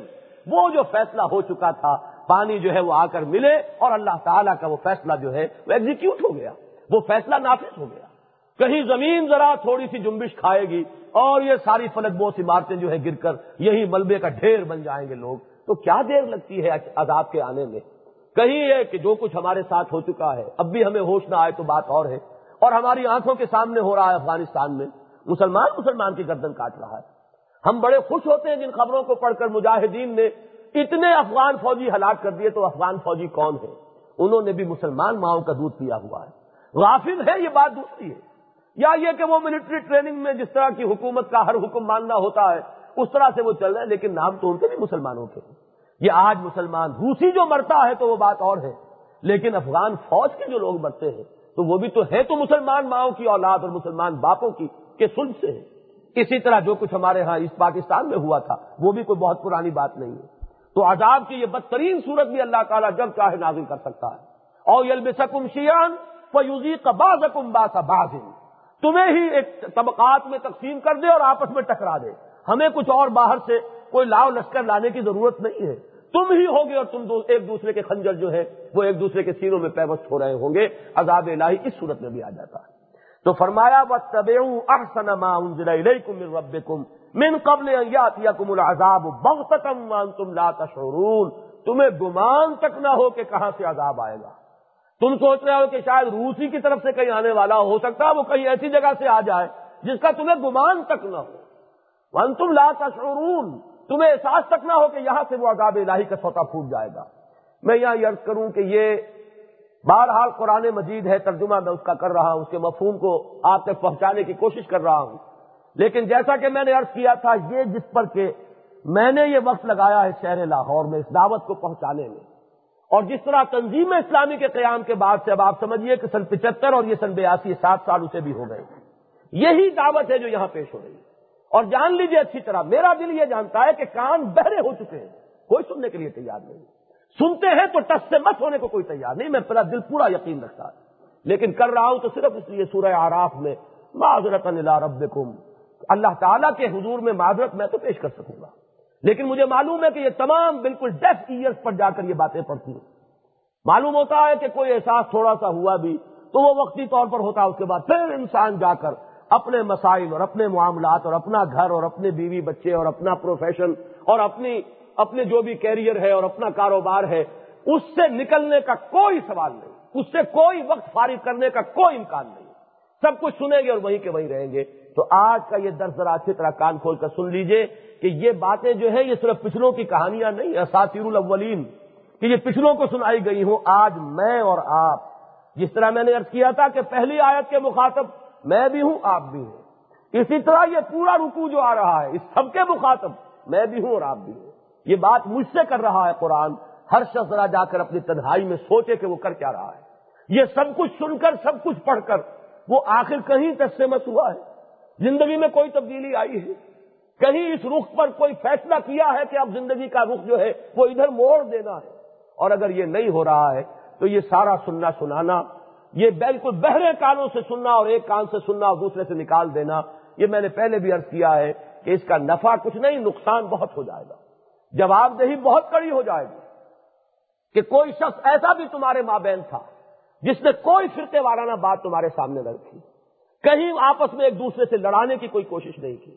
کوشش اگر کی ہے تو ایک دوسرے کی بات، ایک دوسرے کو سمجھانے کی کوشش کی ہے۔ اہل حدیث کو یہ سمجھانے کی کوشش کی ہے کہ زیادہ نہ گھبراؤ، اگر وہ نور کہتے ہیں حضور کو تو اس کے لیے بھی ایک تعویل ہے۔ کیوں نہ اس تعویل کو ہم قبول کر لیں۔ اور انہیں یہ بتانے کی کوشش کی ہے کہ یہ بشر ہے اور یہ ساری زندگی ان کی سیرت کی کتاب پڑھ لیجیے، تو آخر یہ سب کچھ وہ انسانی معاملات ہیں کہ نہیں ہے اور سارا کارنامہ جو سر انجام دیا ہے حضور نے، وہ کارنامہ تو سر انجام دیا ہے ایک انسانی سطح پر جد و جہد کر کے۔ آخر پتھر لگا ہے تو خون کا فوارہ چھوٹا کہ نہیں چھوٹا؟ اگر تلوار کا وار پڑا ہے تو دندان مبارک شہید ہوئے کہ نہیں ہوئے؟ فوج کی کڑیاں جو ہے وہ ہڈی میں حضور کے رخسار مبارک کے گھسی کہ نہ گھسی یہ بھی کہ اگر کسی کی رائے ہے کہ حضور وہ ازل سے آپ جو ہے اللہ کے نبی تھے تو اگر اس کی تعویل حدیث سے صحیح ہمیں ملتی ہے تو کیوں نہ ہم قبول کریں؟ تو ساری کوشش یہ کی ہے کہ کسی طریقے سے یہ جتنی خلیجیں بنی ہوئی ہیں ان کو پاٹا جائے اور ایک جو اصل دعوت ہے دین کی وہ سامنے رکھی جائے جو مثبت دعوت ہے۔ وہ کوئی میرے گھر کی دعوت نہیں، بلکہ یہ کہ اسی قرآن مجید کی دعوت ہے، لیکن جو کچھ نتیجہ اس سولہ برس کی محنت کا اس لاہور شریف میں نکلا ہے، وہ آپ کے سامنے۔ آپ نے سنا ہوگا، مولانا احمد علی صاحب بھی ایک زمانے میں بہت تلخی ان میں پیدا ہو گئی۔ ایک اللہ کا بندہ چالیس برس تک درس قرآن دے رہا ہو ایک شہر میں، لیکن اس کا حال اگر یہ ہوا ہو، مجھے ایک نہایت معتبر آدمی نے یہ بتایا، ان کا ایک قول جو بڑی نجی مجلس میں انہوں نے کہا، بالکل تنہائی میں۔ میں آج اسے بیان کر رہا ہوں آپ کے سامنے۔ انہوں نے فرمایا کہ ویسے تو نام کو تو میری جماعت بہت بڑی ہے پنجاب میں، لیکن ایک شخص کام کا مجھے نہیں ملا ہے۔ ایک شخص کی مایوسی کی کیفیت کیا ہوگی؟ کہ آنے کو تیار ہے، کوئی کوئی ورد سیکھ لیں گے، کوئی دعا کروائیں گے، کوئی اور آپ سے کوئی ذکر جو ہے سیکھ لیں گے۔ کام کرنے کو کوئی تیار نہیں، اپنی زندگی کھپانے کے لیے کوئی تیار نہیں۔ سولہ برس مجھے اس شہر لاہور میں ہو گئے ہیں۔ اور اس قرآن اکیڈمک اسکیم کے لیے جب میں نے اعلان کیا ہے، تو ایک شخص نہیں نکلا ہے ابھی تک۔ دو بچے میرے ہیں، دو ساتھی ہمارے۔ وہ چونکہ اگرچہ وہ بہرحال پرانے ان کے ایم اے کیے ہوئے ہیں، لیکن یہ کہ وہ آئے ہیں۔ لیکن جس طرح کا کہ میں یہ امید رکھتا تھا کہ اس قوم میں سے کچھ نوجوان نکلے۔ آخر وہ نوجوان بھی ہے جو کل فیصلہ آباد میں ختم ہو گیا ہے۔ فائنل ایئر کا اسٹوڈنٹ، آج آپ نے اخبار میں پڑھا۔ آخر اس نے بھی ایم بی بی ایس کیا ہوا تھا اور آپ بالکل یوں سمجھیے کہ ٹوٹی کہاں کمن دو چار ہاتھ جب کے لبے بام رہ گیا۔ فائنل کا امتحان شروع ہونے والا ہے۔ اور اپنے ایک دوست سے وہ نوٹس لینے کے لیے ہاسٹل سے چلا ہے، شہر گیا ہے۔ نوٹ کے اس نے فوٹو اسٹیٹ کاپی کرائی ہے۔ واپسی پر اسے ویگن نہیں ملی ہے۔ ایک اسکوٹر والے سے ریکویسٹ کی کہ مجھے ذرا لفٹ دے دو۔ اس نے اللہ کے بندے نے ترس کھایا۔ دونوں اسکوٹر پر بیٹھے جا رہے ہیں۔ اور دونوں کو جو بس نے آ کر کچلا ہے، تو کافی فاصلے تک تو رگڑتی ہوئی لے گئی ہے۔ دونوں ختم ہو گئے۔ لیکن کوئی اپنے ہاتھوں اپنے بچے کو دین کے لیے وقت کرنے کے لیے تیار نہیں۔ موت جو ہے، اس کا پنجہ گھسیٹ لے تو آپ نے روک رد کر سکتے ہیں، آپ بچا سکتے ہیں۔ لیکن اپنے ہاتھوں کوئی کسی کو اللہ کے دین کے لیے وقت کرنے کے لیے تیار نہیں۔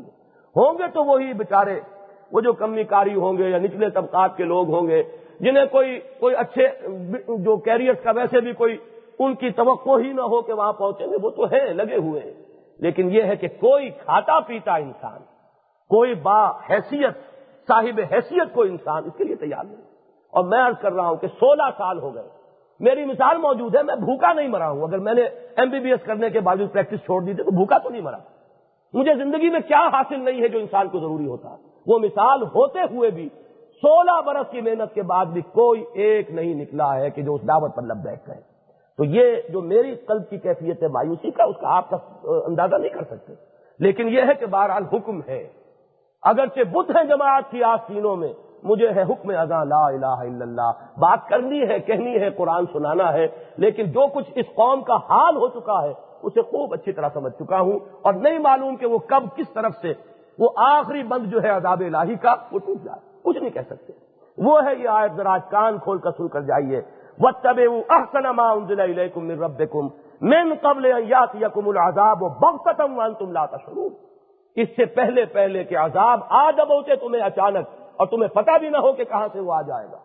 کہیں وہ افغانستان میں کوئی لاوا پھٹ جائے، کہیں وہ بلوچستان میں کہیں کوئی کوئی لاوا جو ہے وہ پھوٹ میں کچھ نہیں پتا کہیں ہو سکتا ہے کہ وہی معاملہ کہ جو ہوا تھا مشرقی پاکستان میں، وہ سندھ میں ہو جائے۔ موجود ہے وہ ساری، جو بارود ہے وہ موجود ہے، مواد موجود ہے۔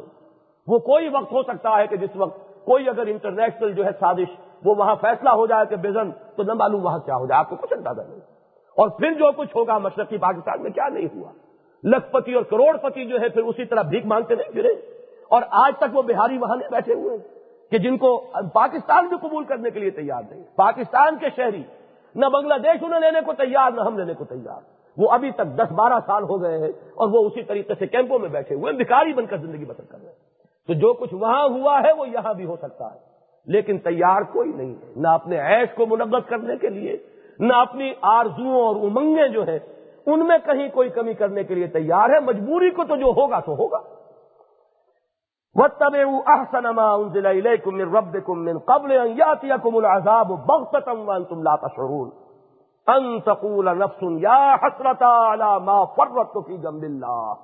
یہ ان جو ہے، اسے پہچان لیجیے، یہ مبادہ کے معنی میں ہے۔ اس سے پہلے مخافتن کے لفظ کو محضوب مانا جاتا ہے۔ مخافتن انتقول نفس لیکن یہ کہ لفظ فارسی کا جو مبادہ مبادہ کوئی شخص یہ کہے، کوئی جان یہ کہے، ہائے حسرت میری، یا حسرت علامہ فرت فی جمب اللہ۔ میں اللہ کی جناب میں کیا تقسیر کرتا رہا، کیا کوتاہیاں میں کرتا رہا۔ یہ فرت تو پہچان لیجیے، عربی زبان میں فرق کہتے ہیں کسی چیز کا حد سے بڑھ جانا۔ فرق عقیدت یا آپ اردو میں بھی استعمال کرتے ہیں۔ عقیدت بہت شدید۔ فرط مسرت مسرت بہت زیادہ ہو تو فرط مسرت اس میں باب افعال سے جب آتا ہے افراد افراد کے معنی ہے کسی چیز کا آگے بڑھ کر، زیادہ ہو کر حد سے نکل جانا۔ اور جب باب تفریل سے آئے گا تفریح تو کسی چیز کا کم ہوتے ہوتے انتہا سے زیادہ کمی کی طرف چلے جانا۔ تو افراد و تفریح یہ ایکسٹریم کے معنی میں محاورتن ہم استعمال کرتے ہیں۔ یہاں وہ لفظ فرت تو ہے کہ ایک شخص یہ کہے کہ ہائے میری حسرت، میں اللہ کی جناب میں، جم بلّہ اللہ کی جناب میں کیا تقسیر کرتا رہا؟ وہ ان کن تلمن سافرین یہ ان جو ہے، یہ ان کا قائم مقام ہے کہ میں تو یقیناً کچھ مذاق ہی سمجھتا رہا، میں مذاق ہی کرتا رہا، باتیں سنتا رہا اور صرف پھپتیاں ہی چس کرتا رہا۔ میں نے سب کچھ سنا، میں نے سمجھا ایسے ہی کوئی دھوس دبائی جا رہی ہے۔ میں نے اسے سنجیدگی سے لیا ہی نہیں۔ میں نے کبھی سیریسلی اس کے بارے میں غور ہی نہیں کیا کہ اچانک وہ حقیقت بن کر سامنے آ کھڑی ہوئی بات جس کی خبر دے رہی تھی اللہ کی کتاب۔ انتقول نفس یا حسرتا مبادہ کہے کوئی جان، کوئی زی نفس، ہائے افسوس علامہ فرت فی جنب اللہ۔ جو کمی میں کرتا رہا، جو تقسیر مجھ سے ہوتی رہی اللہ کی جناب میں اس کے عائد کردہ فرائض کی ادائیگی میں۔ میں جانتا تھا عبادت بھی فرض ہے۔ میں جانتا تھا شہادت الناس فرض ہے۔ مجھے بتا دیا گیا تھا کہ اقامت دین فرض ہے۔ اس کے لیے اجتماعی جد و جہد فرض ہے۔ لیکن میں نے تو کچھ سیریس ان باتوں کو لیا ہی نہیں۔ میں تو ایسے ہی سن کر ٹالتا رہا، میں تو مذاق ہی سمجھتا رہا۔ وائن کن تو لمن ساخرین میں تو اس کو مذاق میں لیتا رہا۔ میں نے سیریسلی اس پر غور ہی نہیں کیا۔ او تقول لو ان اللہ ہدانی لکن تو من المتقین یا وہ یہ کہے کہ کاش کہ اللہ نے مجھے ہدایت دی ہوتی۔ اگر اللہ نے مجھے ہدایت دی ہوتی تو میں بھی متقیوں میں سے ہو جاتا۔ یہ بھی ایک مایوسی کی انتہائی حد ہے۔ اس کے بارے میں دونوں رائے ہیں۔ ایک تو یہ بھی کہ ڈھٹائی کے ساتھ یہ بات کہے گا کہ اللہ نے اگر ہمیں ہدایت دی ہوتی تو ہم ہدایت پہ آ جاتے۔ یہ ایک شان استغنا کی کیفیت ہے۔ لیکن جس موقع کے لیے یہ الفاظ آ رہے ہیں، اس موقع پر یہ شان استغنا ہو نہیں سکتا۔ عذاب جب سامنے آ چکا ہو اور عذاب جب دبوچ لے انسان کو تو اب استغنا نہیں۔ اب تو بڑے سے بڑے اکڑفوں جو ہوں گے، ان کی جو ہے تو وہ چو بولی ہوئی ہوگی۔ لہذا اس وقت یہ حسرت ہی کی کیفیت ہے۔ کاش ہمیں بھی اللہ نے ہدایت دی ہوتی۔ اس میں بھی در حقیقت انسان کسی درجے میں اپنے آپ کو بری کر رہا ہوتا۔ ہے یہ جنہیں ہدایت ملی، انہیں اللہ نے ہدایت دی۔ اگر اللہ کی مشیت ہمارے لیے بھی ہو جاتی، اگر اللہ ہمیں بھی ہدایت دے دیتا تو ہم بھی متقین میں سے ہو جاتے۔ یہاں ذرا نوٹ کیجیے گا، یہ لفظ متقین آیا ہے۔ اگلی آیت میں محسنین آئے گا۔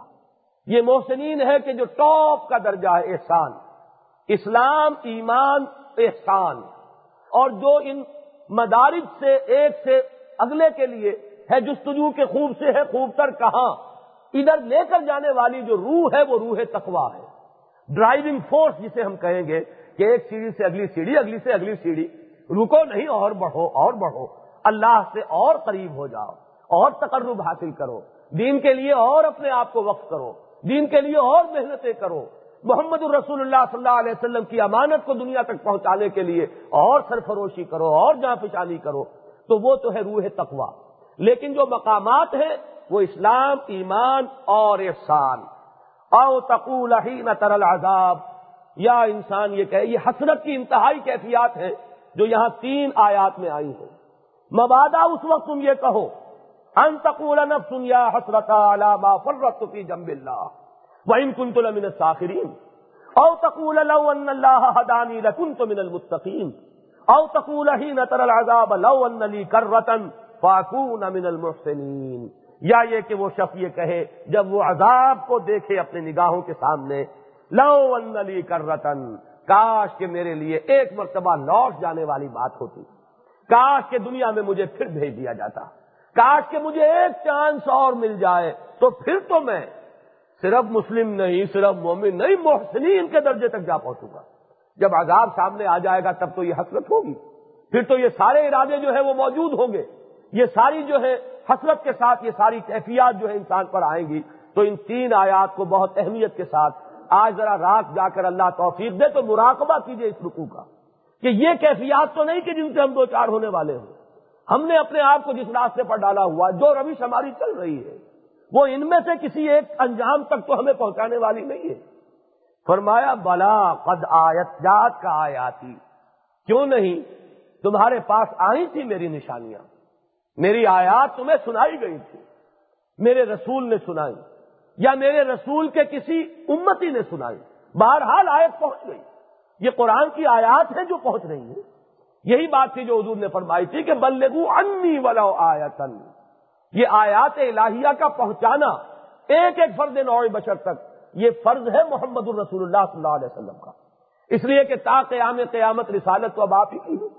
آپ ہی کی رسالت کا دور ہے جو چل رہا ہے۔ تو جو کوئی بھی امتی یہ کام کر رہا ہے، یتلو علیہم آیاتے ہی وہ یوزکیم وہ محمد الکتاب اول حکمہ تو در حقیقت فریض رسالت محمدی ادا ہو رہا ہے۔ اگرچہ وہ ادا ہو رہا ہے آپ کے کسی امتی کے ذریعے سے۔ جیسے کہ حضور نے اپنی حیات طیبہ میں حضرت مصر بن عمیر کو مدینے بھیج دیا، خود تو نہیں پہنچے ابھی۔ مدینے میں جو قرآن پڑھا رہے ہیں، قرآن پہنچا رہے ہیں اور قرآن سکھا رہے ہیں، ان کا نام ہی پڑ گیا تھا مکری۔ جال مکری، وہ آ گئے وہ پڑھانے والے قرآن کے۔ اور وہ سب کام جو کر رہے ہیں تو یہ رسالت کس کی ہے؟ رسول نہیں ہے وہ سب بن عمیر یہ کہہ سکتے ہیں، رسول و رسول اللہ ہے۔ اللہ کے رسول کے رسول۔ اللہ کے رسول کے پیغام بر اللہ کے رسول کے ایلچی ہیں۔ تو اسی طریقے سے جانیے، اصحاب صفا جو تیار ہوئے اتنی کثیر جماعت، وہ کس کام کے لیے؟ جب قبائل کی طرف سے مطالبے آئے کہ بھیجیے، جب وہ وقت آیا کہ اب لوگوں نے، جب دیکھ لیا کہ اب اسلام جو ہے غالب ہو رہا ہے جزیرہ نمایاں عرب میں۔ اب کسی کے روکے یہ یہ سیلاب رکنے والا نہیں ہے۔ تو اب جو مطالبے آئے کہ اچھا ہمارے پاس بھی بھیجیے، آپ کی تعلیم کیا ہے؟ ذرا کوئی آپ کے مبلغین آئے۔ تو وہ لوگ جو تیار ہو رہے تھے، وہ کس لیے تیار ہو رہے تھے؟ وہ اسی لیے تیار ہو رہے تھے۔ کہیں ستر بھیجے جا رہے ہیں۔ اور ان لوگوں نے، بدبختوں نے، جنہوں نے بلوایا تھا، انہوں نے غداری کی اور ستر کے ستر کو شہید کر دیا، صرف ایک بچے ہوئے۔ جہاں سے لے کر جا رہے تھے ستر صحابہ کو۔ اور یہ وہ ستر صحابہ ہیں جن پر محمد کی محنت صرف ہوئی ہے۔ جنہوں نے حضور کی صحبت جو ہے وہاں صفا میں بیٹھ کر اور صبح سے شام تک اور شام سے صبح تک اسی کام میں اپنی قوتیں اور صلاحیتیں سر کی ہیں۔ اور ستر وہ صحابہ صحاب صفا میں سے ایک واقعے میں شہید ہو گئے۔ ان میں سے صرف ایک بچے ہیں جنہوں نے آ کر خبر دی۔ اس لیے کہ ان بدبختوں نے وہ تیر انداز بٹھائے ہوئے تھے پہلے اس گھاٹی میں دونوں طرف کے جہاں سے گزرنا تھا۔ اور جب وہ وقت آیا تو خود ادھر ادھر ہو گئے اور جو پھر وہ چھاڑ آئی ہے تو سب کے سب شہید ہو گئے۔ بیرے مئونہ کا یہ واقعہ مشہور ہے سیرت میں۔ بہرحال یہ جو تیار ہوئے تھے اسی کام کے لیے تھے۔ تو یہی کام اب بھی کرنا ہے جس کو بھی کرنا ہے۔ کوئی جھگڑا اٹھائے بغیر، کوئی فتنہ برپا کیے بغیر، کوئی فرقہ بندی کو ہوا دیے بغیر، کوئی اپنی ذاتی دکان چمکانے کی خواہش کیے بغیر انسان جو اس قرآن کے پیغام کو پہنچائے، جہاں تک پہنچا سکتا ہو۔ تو یہی ہے محمد الرسول اللہ صلی اللہ علیہ وسلم کا حکم۔ اور جس تک بھی پہنچ جائے گا، اس تک گویا کہ یہ آیت جو ہے، اس پر عمل ہو گیا۔ بلا، کیوں نہیں؟ خد جا آپ کا آیاتی، تیرے پاس آئی تھی میری آیات، جس نے بھی پہنچائی، میرے رسول نے پہنچائی، میرے نبی نے پہنچائی، یا میرے نبی کے کسی امتی نے پہنچائی۔ لیکن وہ پیغام پہنچ گیا، بات کھل کر تمہارے سامنے آ گئی تھی۔ تو اس وقت کیوں توجہ نے کی؟ فکزب تاب ان کو تو نے جھٹلایا۔ وسط تک برتا استقبال کی روش اختیار کی، گھمنڈ اختیار کیا۔ غرور کی روش اختیار کی۔ یہ بہت اہم لفظ آیا یہاں، استقبال۔ اگر یہ بات کہی جائے کہ کسی تنظیم اور جماعت میں شامل ہو سموکات کے نظم میں، تو نفس ابا کرتا ہے۔ کیوں نیچے ہو؟ کیوں جھکے؟ کیوں کسی کا حکم سنے؟ یہ جو شخصیت ہے، اس کے بت کو جو ہم پوج رہے ہیں، یہ انانیت کے جو ہمارا راستہ روک کر کھڑی ہو جاتی استقبار ہی تو تمام فساد اور فتنے کی جڑ استقبار ہے۔ شیطنت کی اساس اور بنیاد استقبار ہے۔ شیطان نے اور کیا کیا تھا؟ اس نے خدا کا انکار تو نہیں کیا۔ اس نے تو یہ کہا کہ میں اس سے بہتر ہوں۔ یہ مجھ سے کمتر ہے۔ انا خیر من ہو خلق تنی من نارن و خلق تہ من تین۔ یہ ابھی سورہ سواد میں ہم پڑھائے ہیں۔ سورہ زمر سے پہلے وہی سورت تھی۔ کہ میں اس سے بہتر ہوں۔ میں اس سے بہتر ہوں۔ میں اس کی بات کیوں سنوں؟ میں اس سے بہتر ہوں۔ میرا علم زیادہ ہے۔ لوگ مجھے زیادہ مانتے ہیں دین کے عالم۔ میں کیسے اس کے سامنے جھکوں؟ نہ خود وہ کام کریں گے، نہ خود اٹھیں گے۔ نہ کسی کا اٹھنا انہیں پسند ہوگا۔ نہ خود کسی کے ہاتھ میں ہاتھ دیں گے، نہ خود لوگوں کو بلائیں گے کہ آؤ اور میرے راست، میرے ساتھ چلو۔ امن انصاری اللہ معلوم ہوگا کہ تعطل ہی تعطل ہے۔ اور اس تعطل کا اصل سبب استقبال۔ بلا قبضات کا آیاتی فکت ضب تبا و تک برتا و من الکافرین۔ اور یہ کانا سے کنتا جو بنا ہے، تو کانا کے دونوں مفہوم ہوتے ہیں۔ ہو جانا بھی اور پہلے ہی سے ہونا۔ دونوں ترجمے ہوں گے کہ اس روش کی وجہ سے تو کفر کافر ہو گیا۔ کنتا من الکافرین اور یہ بھی کہ یہ کفر تیری گھٹی میں پڑا ہوا ہی تھا۔ یہ تیرے اندر تھا موجود جس کا صرف ظہور ہو گیا ہے۔ یہی تقریباً الفاظ ہے جو سورہ بقرہ میں، جہاں قصہ آدم و ابلیس آیا چوتھے رکو میں، وہاں ابلیس کے بارے میں ابا و تک بڑا۔ وہ کان امین الکافرین اس نے ابا کیا، انکار کیا۔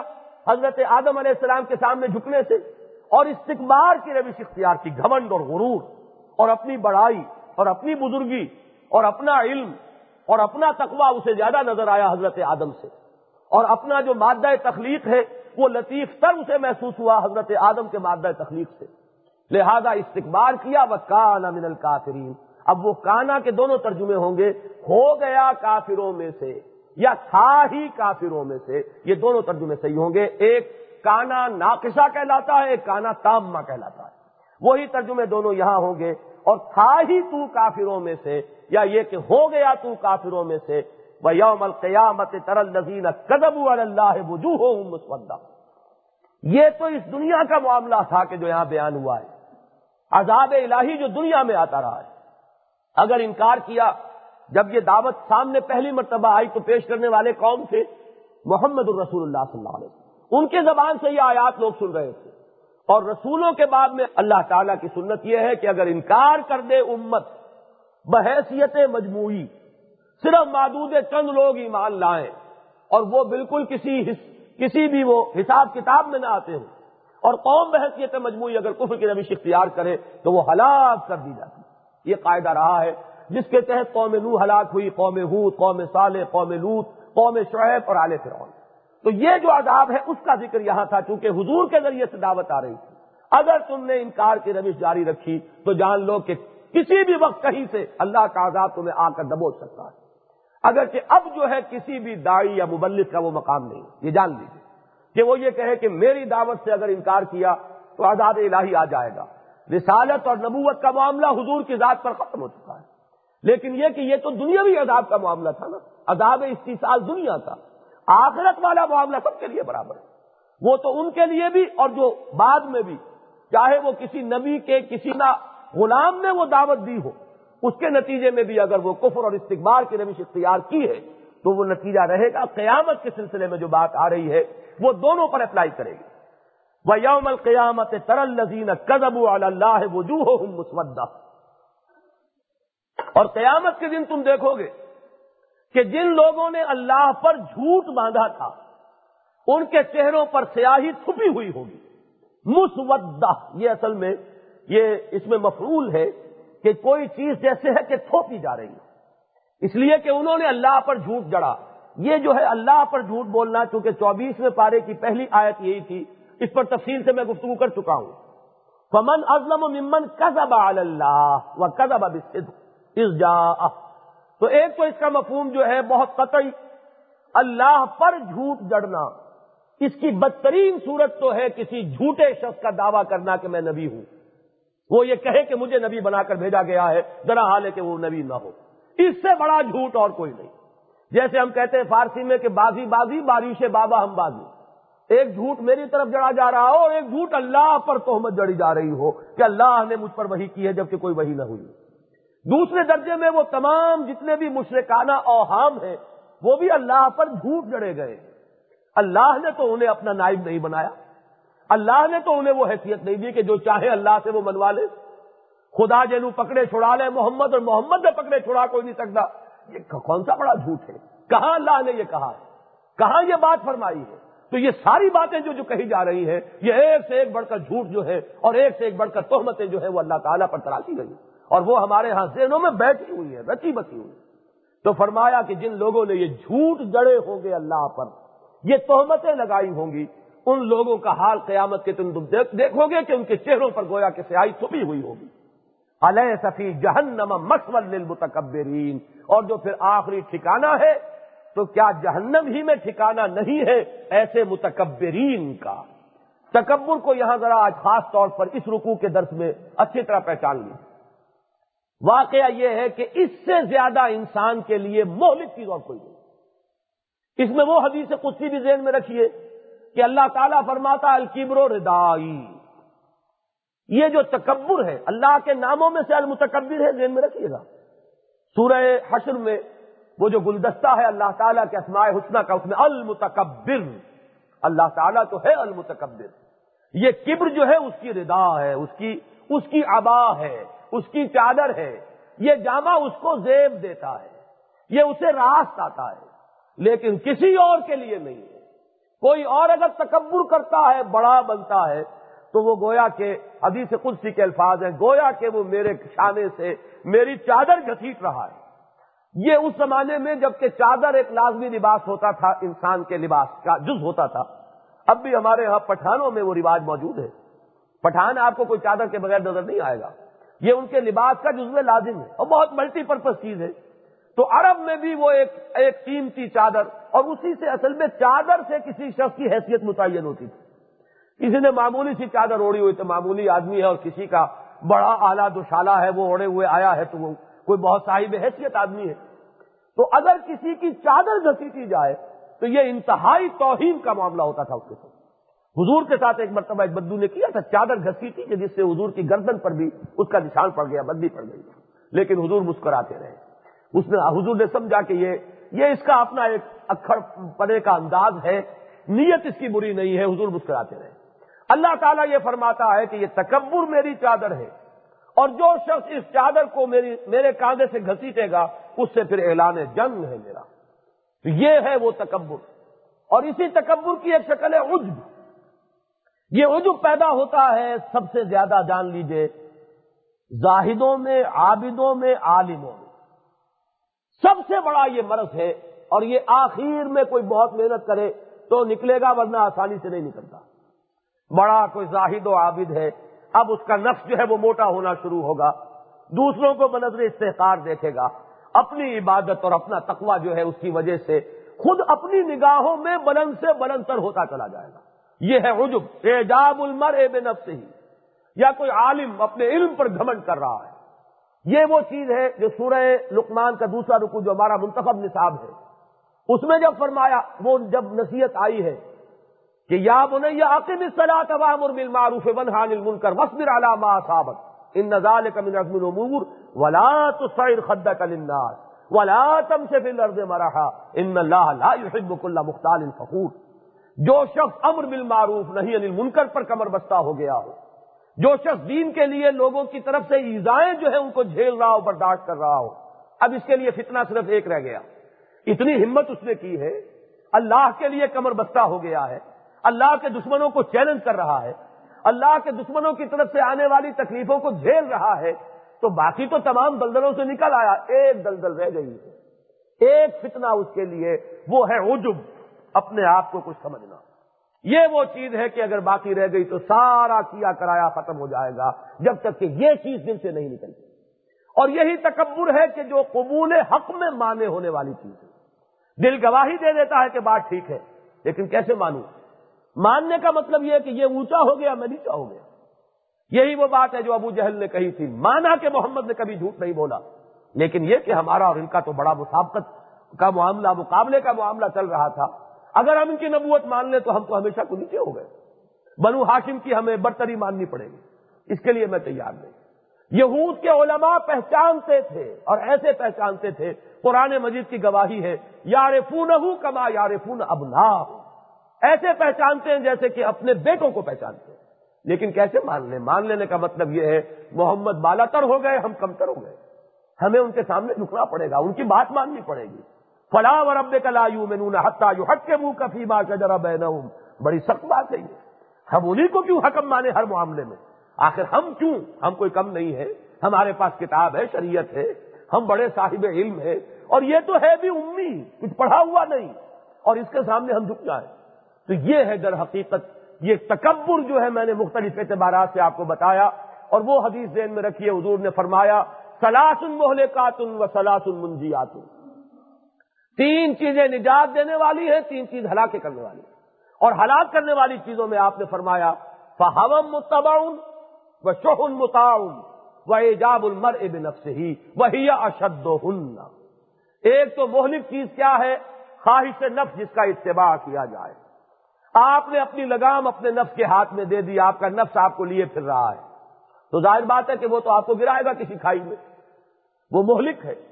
یا شوہن متعاون یہ مال کی محبت اور جی کا جو لالچ ہے، بخل اور شوہ اگر انسان اس کی پیروی کر لے تو یہ بھی ہلاکت تک پہنچا دینے والی چیز۔ اور تیسری چیز فرمائی وہ ایجاب المر اے بے نفس ہی انسان کا اپنے آپ کو کچھ سمجھنا۔ وہ اشد اور یہ جو آخری چیز ہے، یہ ہلاکت خیزی کے اعتبار سے شدید ترین ہے ان تینوں میں۔ وہی بات یہاں ہے علیہ صفی جہنم مسول متکبرین و یونج اللہ الزین اور اللہ نجات دے گا۔ یہ نجا یونجی جو ہے، باب تفیر سے آ رہا ہے۔ رفتہ رفتہ نکالنا۔ معلوم ہوا کہ یہ دنیا کی روش ہے، آخرت میں تو یہ رفتہ رفتہ نجات نہیں ہوگی۔ وہ تو نجات کا فیصلہ یکدم ہوگا۔ یہ باب تفریح سے جو آیا، تنزیہ، کہ اللہ ان کو رفتہ رفتہ نکال لے گا۔ یہ وہی مضمون ہے جہاں سے آج ہمارا درد شروع ہوا تھا کہ دلدل میں اگر پھنسے ہوئے ہو، اگر عزم مسمم کرو گے تو اللہ نکال لے گا۔ اور نکال کر رفتہ رفتہ ان سے تمام گندگیوں سے۔ اگر حرام کی آمیزش ہے، کرو عزم مسمم، اللہ راستہ نکال دے گا۔ آج تمہیں نظر نہیں آ رہا کہ آج اس وقت جو میں، اگر میں رشوت لیتا ہوں یا فلاں حرام طریقے سے کما رہا ہوں اور میرے گھر کا خرچ اتنا ہے اگر میں یہ چھوڑتا ہوں تو آخر کہاں سے بچوں کا پیٹ پالوں گا؟ اس وقت تو نظر آئے گا کہ جیسے گلی بند ہے ڈیڈ اینڈ پر آپ آ گئے، راستہ کوئی نہیں۔ لیکن اللہ پر اگر اعتماد ہے کہ وہ اللہ کل شعین قدیر ہے، تو اس کا وعدہ ہے، وہ ضرور آزمائے گا۔ جانچ پرکھ تو ہوگی کہ واقع اخلاص کے ساتھ فیصلہ کر رہا ہے، عزم ہے، ارادہ ہے، لیکن اس کے بعد پھر سورہ طلاق کی وائد ذہن میں لائیے اللہ تعالیٰ وہاں سے رزق پہنچاتا ہے جہاں سے گمان تک نہیں ہوتا۔ وہ یر زک ہو من ہے سولا یا وہاں سے رزق دیتا ہے جہاں سے گمان تک نہیں ہوتا۔ جس طرح عذاب وہاں سے آ سکتا ہے کہ جہاں سے انسان کو گمان تک نہ ہو، اسی طریقے سے اللہ کی نصرت اور اللہ کی توفیق، اللہ کی تائید، اللہ کا رزق جو ہے، وہ بھی وہاں سے آئے گا کہ جہاں سے انسان کو گمان تک نہ ہوگا تو لیکن عزم اور ارادہ ہے اور رفتہ رفتہ نکلنا ہے۔ وہ یونج اللہ الزین تقوب مفاظت اور اللہ تعالیٰ ان کو جو تقوا کی روش اختیار کریں گے، رفتہ رفتہ نکال کر نجات دے گا اور پہنچا دے گا ان کے امن کی جگہ میں۔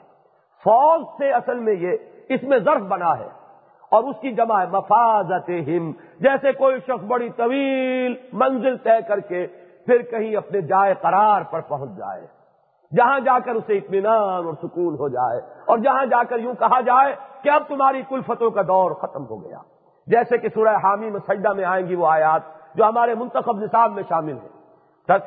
تتنزل علیہم الملائکہ، اللہ تخافوا ولا تحزنوا وابشروا بالجنة التي كنتم توعدون۔ نحن اولياؤكم في الحياة الدنيا وفي الآخرة ولكم فيها ما تشتهي انفسكم ولكم فيها ما تدعون۔ وينجي الله الذين اتقوا بمفازتهم لا يمسهم السوء ولا هم يحزنون انہیں کوئی برائی چھو تک نہ سکے گی اور انہیں کہیں کسی حزن سے سابقہ پیش نہ آئے گا۔ اللہ خالق کل شعین بہو اعلیٰ کل شعین وکیل۔ اللہ ہر چیز کا پیدا کرنے والا ہے۔ تو ہر چیز کا ذمہ بھی اس نے لے رکھا ہے۔ یہ آیت بہت اہم ہے۔ یہ تمہارا اعتماد نہیں اللہ تعالیٰ پر ہوتا، تمہارا دل نہیں ٹھوکتا۔ دغدغہ تمہارے دل میں رہتا ہے۔ اللہ کہاں سے رزق پہنچائے گا؟ گویا کہ تمہیں اس کی قدرت پر اور اس کی رزاقی پر اعتماد نہیں یہ ووٹ آف نو کانفیڈنس جو ہے اللہ کے لیے یہ تم دے رہے ہو اصل میں۔ ورنہ اللہ تعالیٰ نے جب پیدا کیا ہے تو ذمہ بھی لیا ہے۔ وکیل کہتے ہیں جو ذمہ لے لے۔ جس کے حوالے کوئی معاملہ کر دیا گیا ہو تو اللہ خالق ہے ہر شے کا۔ وہ ہوا کل شعین وکیل اور ہر چیز کی ذمہ داری بھی اسی کی ہے۔ لہو مقالید السماوات والارض اور اس کے خزانوں میں کہیں کوئی کمی تو ہے نہیں۔ آسمانوں اور زمین کی کل کنجیاں اسی کے پاس ہیں۔ ولزین کفر بے آیات اللہ اللہ کا حم اور وہ لوگ کہ جو اللہ کی آیات کا انکار کرے وہی ہے کہ جو خسارے میں رہنے والے اللہ تعالی ہمیں ان میں شامل ہونے سے بچائے۔